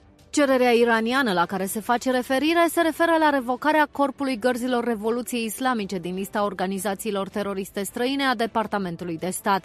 Surse din interiorul administrației Biden au confirmat pentru TV7 că America rămâne nehotărâtă dacă va răspunde favorabil la cererea iraniană sau nu. Problema principală este sprijinul Iranului pentru terorismul global, realizat în mod eficient de către IRCG și forța CODS. Recent, Statele Unite și-au reafirmat angajamentul față de securitatea statului Israel. La începutul săptămânii, în timpul unei parade militare, președintele Ibrahim Raisi a amenințat din nou Israelul. Pe fondul concentrării Rusiei pe conflictul din Ucraina, prezența sa în Siria este mai puțin activă, făcând astfel loc apropierii Iranului și a trupelor pro-iraniene de granița cu Israelul.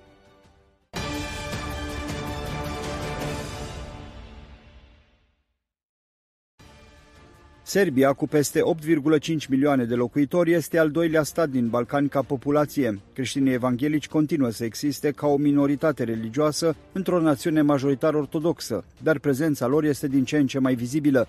Evangelical Focus l-a întrebat pe Samuil Petrovski, președintele Alianței Evanghelice Sârbe, despre situația evanghelicilor din Serbia, unde recent, mai exact în 3 aprilie, au avut loc alegeri prezidențiale. Alexandru Vucic a câștigat un al doilea mandat ca președinte al Serbiei. El este pro-european, iar guvernul său negociază de ani de zile să adere la Uniunea Europeană. Este un politician popular de centru, un susținător al valorilor tradiționale și pro-familie. Președintele Alianței Evanghelice Sârbe spune că actualul președinte Vucic este un foarte bun apărător al libertăților religioase. În timpul său, cel mai mare număr de biserici evanghelice s-au înregistrat în țară ca biserici independente. În contextul conflictului din Ucraina, bisericile evanghelice au fost destul de active, primind refugiați din Ucraina, dar și migranți din Rusia. Există un număr mare de creștini evanghelici ruși care vin în Serbia.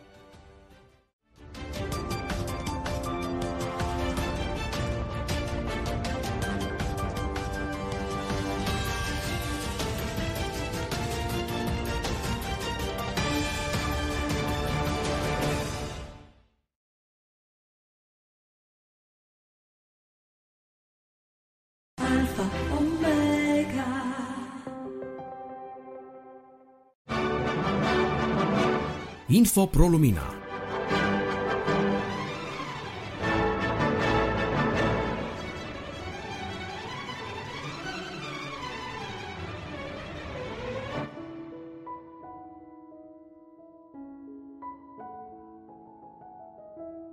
Anunț conferință ACN ProLumina din 1-5 iunie 2022.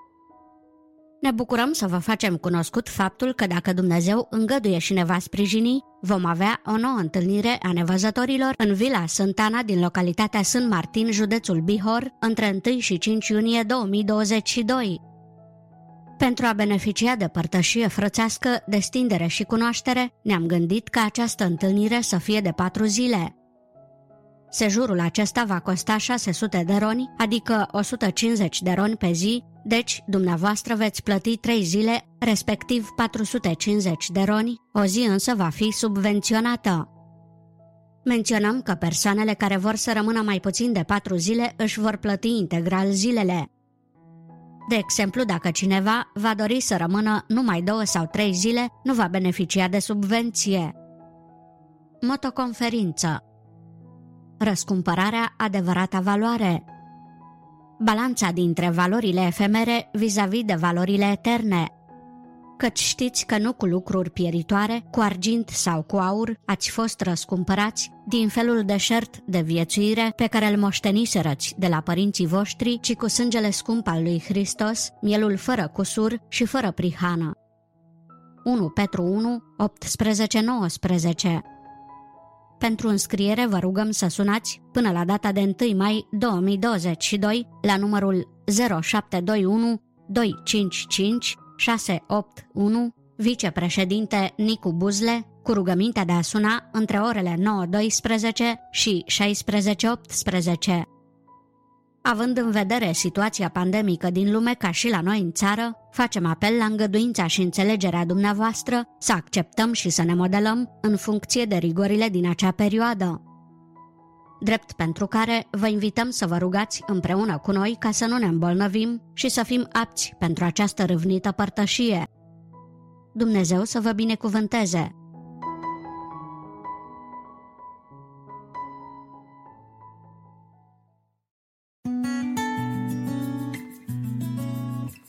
Suflet sănătos în trup sănătos.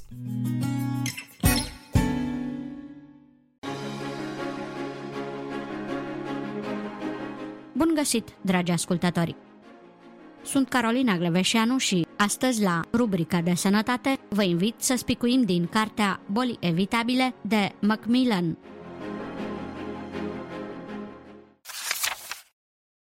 Doi dovadă împotriva mândriei și prejudecății. Cu toate că Europa a reușit să pună sub control cele mai devastatoare plăgi prin aplicarea de măsuri categorice ale Bibliei de a izola victimele, alte boli continuau să decimeze neamul omenesc, deoarece oamenii nu au luat în serios promisiunile lui Dumnezeu că ei vor fi eliberați de toate bolile dacă vor da ascultare sfaturilor divine. De aceea, boli intestinale ca holera, dizenteria și febra tifoidă continuau să obțină un greu tribut de vieți omenești. Până la sfârșitul secolului al XVIII-lea, măsurile igienice de prevenire, chiar și în marile capitale, erau foarte primitive. De regulă, excrementele erau aruncate pe străzi nepavate și murdare.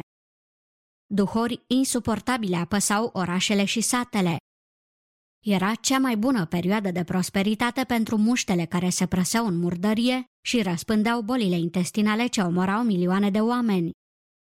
Ce multe vieți omenești ar fi fost salvate dacă omul ar fi luat în serios sfaturile lui Dumnezeu pentru eliberarea de boli. Biblia, printr-o ordonanță, indică calea spre descătușare din gheara epidemiilor devastatoare ale febrei tifoide, holerei și dizenteriei, să ai un loc afară din tabără și acolo să ieși afară.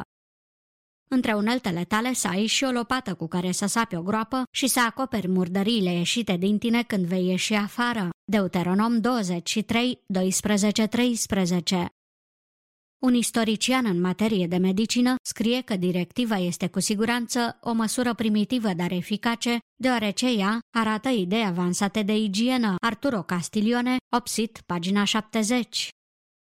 Cum ar putea această recomandare dată lui Moise cu 3500 de ani mai înainte să ne ofere azi idei avansate de igienă. Explicația logică este aceea că Biblia este ceea ce se pretinde a fi, adică cuvântul inspirat al lui Dumnezeu. Dar mândria și prejudecățile omului sunt dușmanii prea tari pentru a fi puse la încercare. Să luăm ca exemplu întâmplarea ce a avut loc în anul 1840 la Viena, tocmai pe când se sărbătoreau superbele valsuri ale lui Johann Strauss și a fiului său. Viena era pe atunci renumită și ca centru medical. Să ne aruncăm privirea în unul din faimoasele spitale din acele zile, Spitalul General. În saloanele de maternitate ale acestui renumit spital, una din șase femei murea. Acest mare și îngrozitor procent de mortalitate era la fel și în celelalte spitale din întreaga lume. Obstetricienii, mamoșii, atribuiau decesele pe seama constipației, lactației întârziate, fricii și aerului infectat. După ce mureau, femeile erau transportate la morgă pentru autopsie. În fiecare dimineață intrau în morgă medicii și studenții în medicină pentru a executa autopsiile. După aceea, fără să-și curețe mâinile, medicii și alaiul de studenți treceau în saloanele de maternitate pentru examenul ginecologic al pacientelor. Desigur, pe atunci nu existau mănuși de cauciuc. La începutul anului 1840, deci ceva mai mult decât 100 de ani, un tânăr medic pe nume Ignaz Semmelweis a luat în primire unul din saloanele de obstetrică.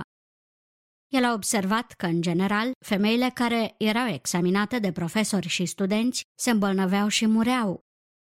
După ce timp de trei ani a observat această situație cumplită, el a stabilit o regulă pentru salonul său ca oricare medic și student care a luat parte la orice autopsii să-și spele cu grijă mâinile mai înainte de a examina pacientele din maternitate.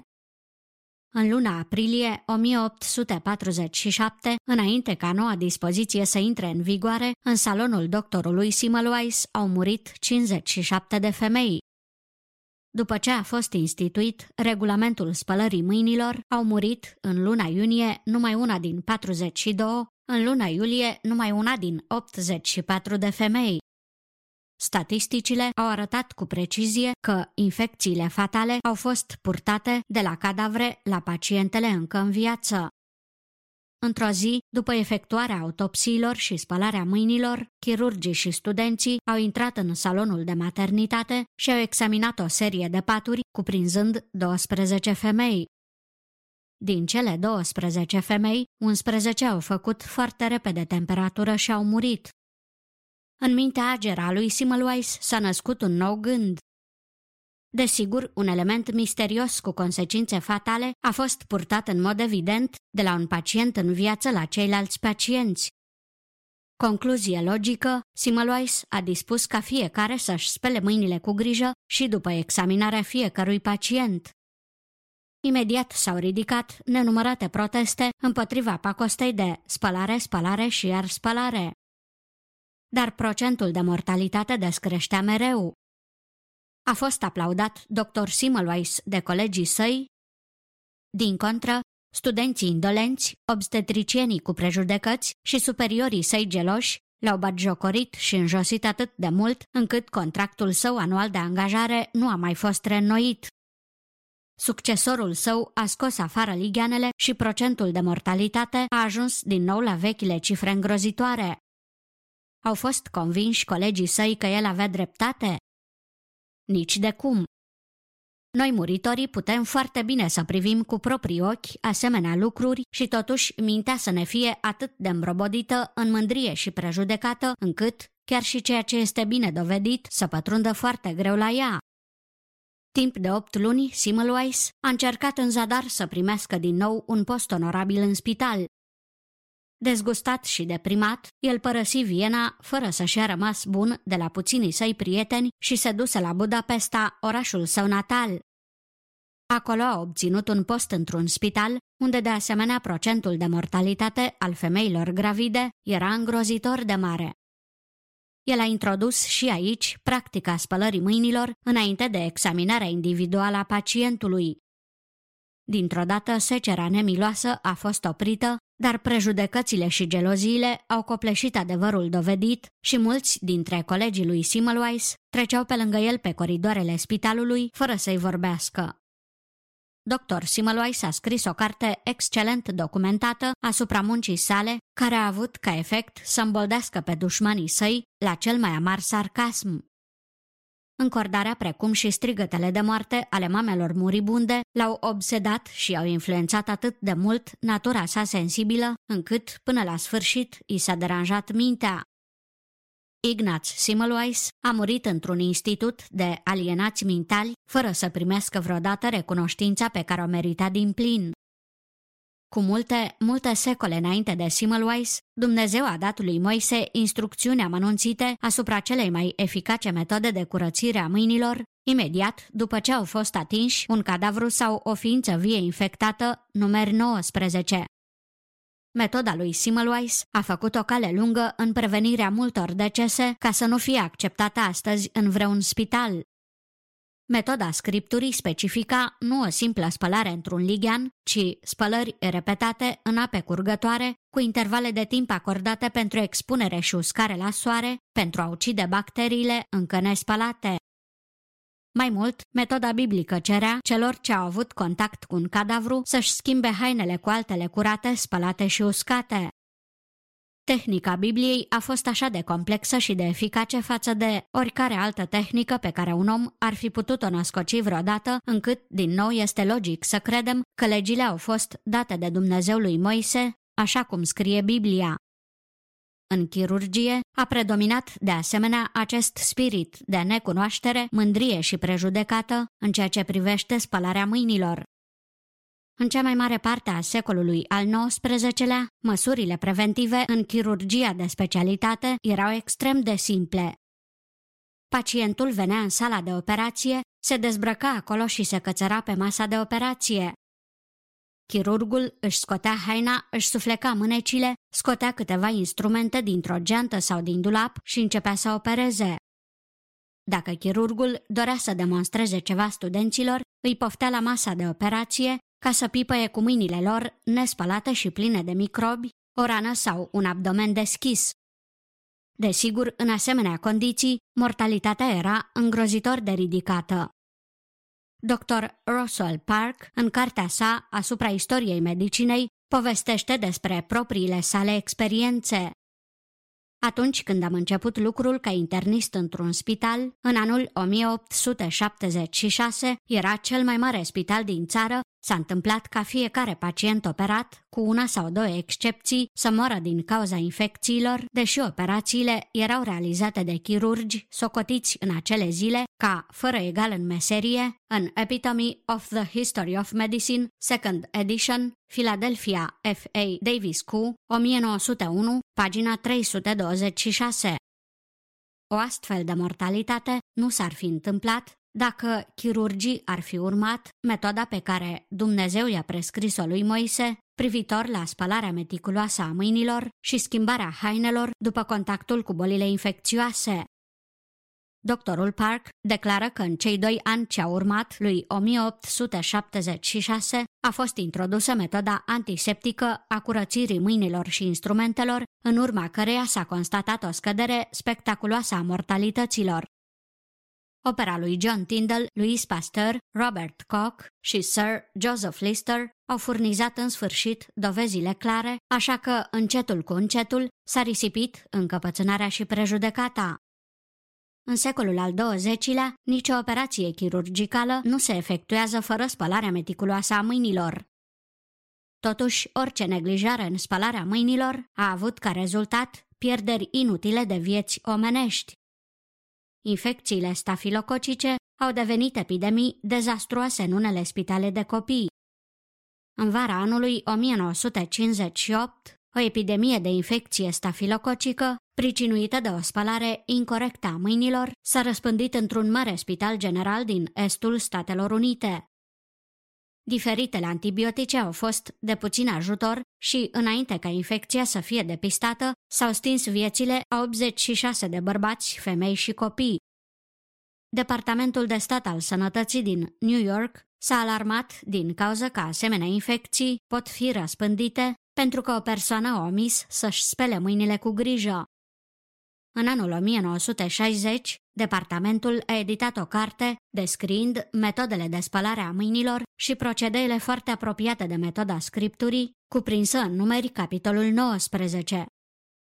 În sfârșit, abia în anul 1960, omenirea a ajuns la capăt cu această problemă.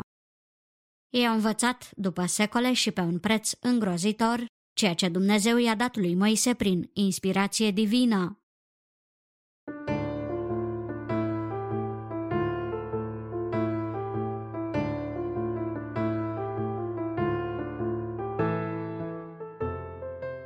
Recenzie de carte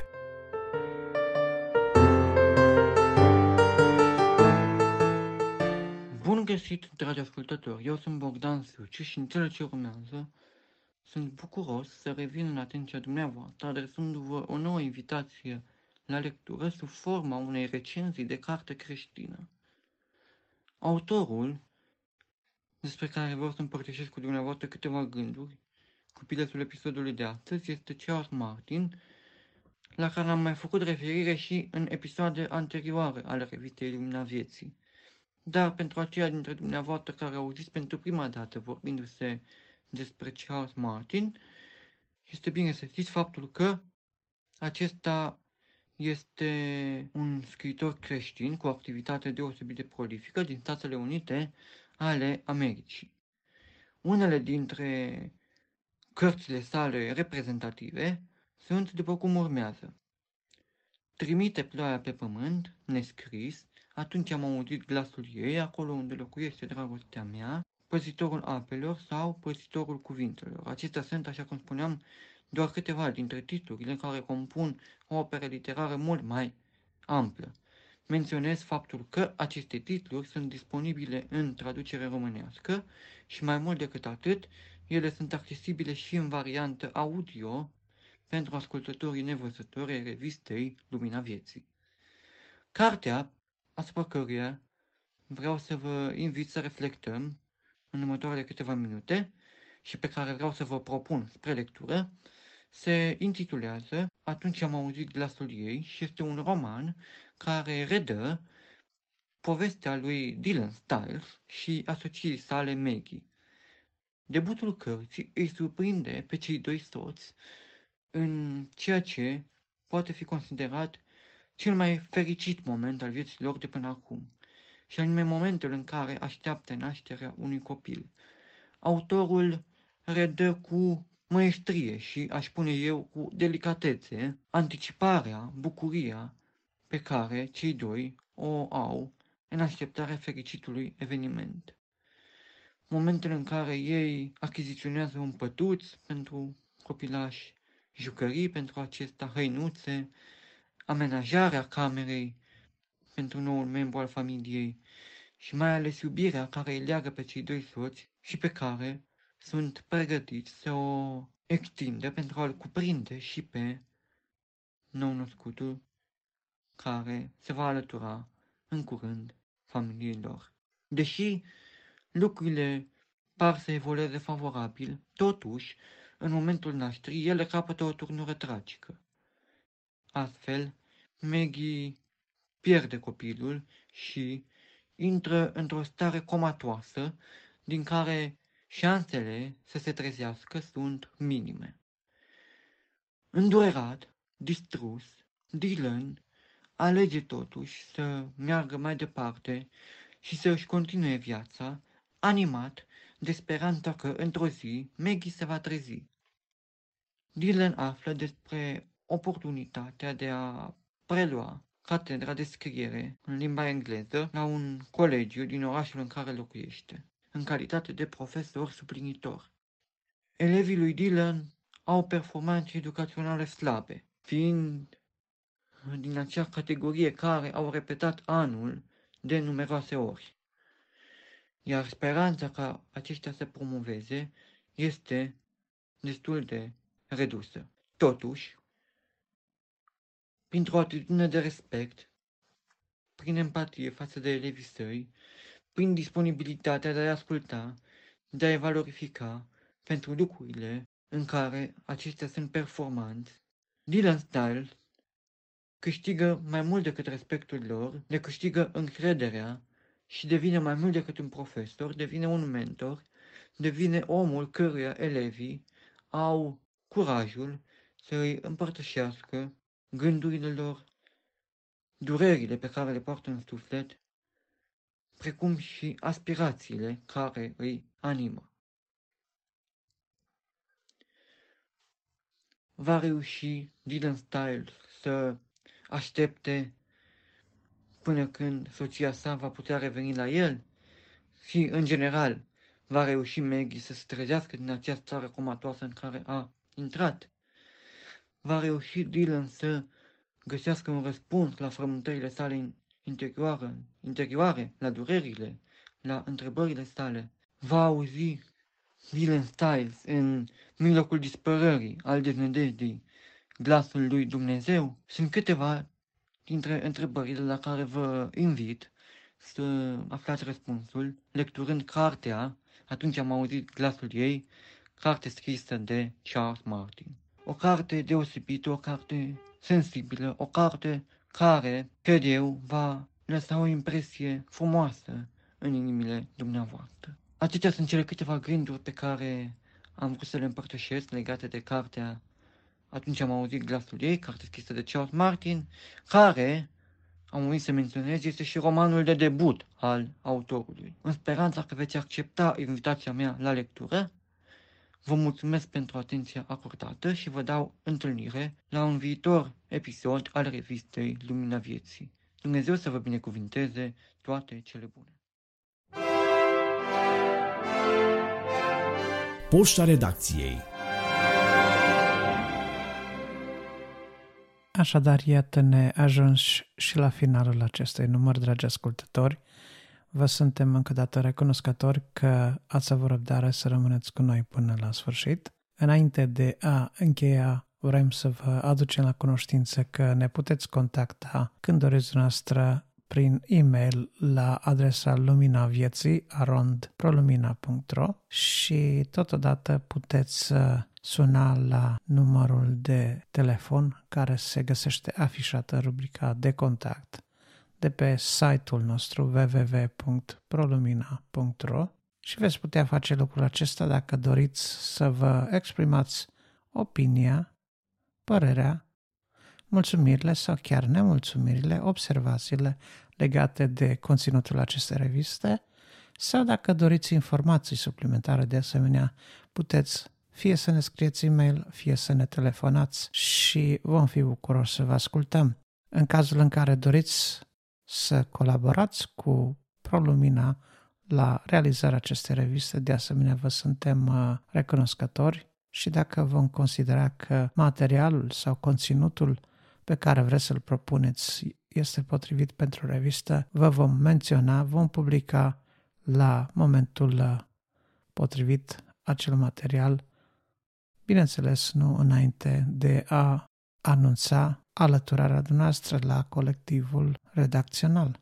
Reamintim că la cerere putem trimite o copie a revistei pe CD pentru cei care nu au nicio altă formă de acces la internetul pentru a asculta revista Lumina Vieții sub formă de podcast. De asemenea, țin să amintesc că Lumina Vieții se poate găsi în orice aplicație de podcast de pe telefonul dumneavoastră, fie pe Android, fie pe iPhone, iPad. De asemenea, dacă nu aveți o aplicație de ascultare a podcastului pe telefonul dumneavoastră, puteți asculta de asemenea înregistrarea audio direct pe website-ul nostru www.prolumina.ro Înainte de a încheia, vrem să facem un apel pentru sprijinul dumneavoastră în rugăciune pentru că avem nevoie de rugăciune pentru a continua această lucrare minunată a revistei. Iar dacă doriți să,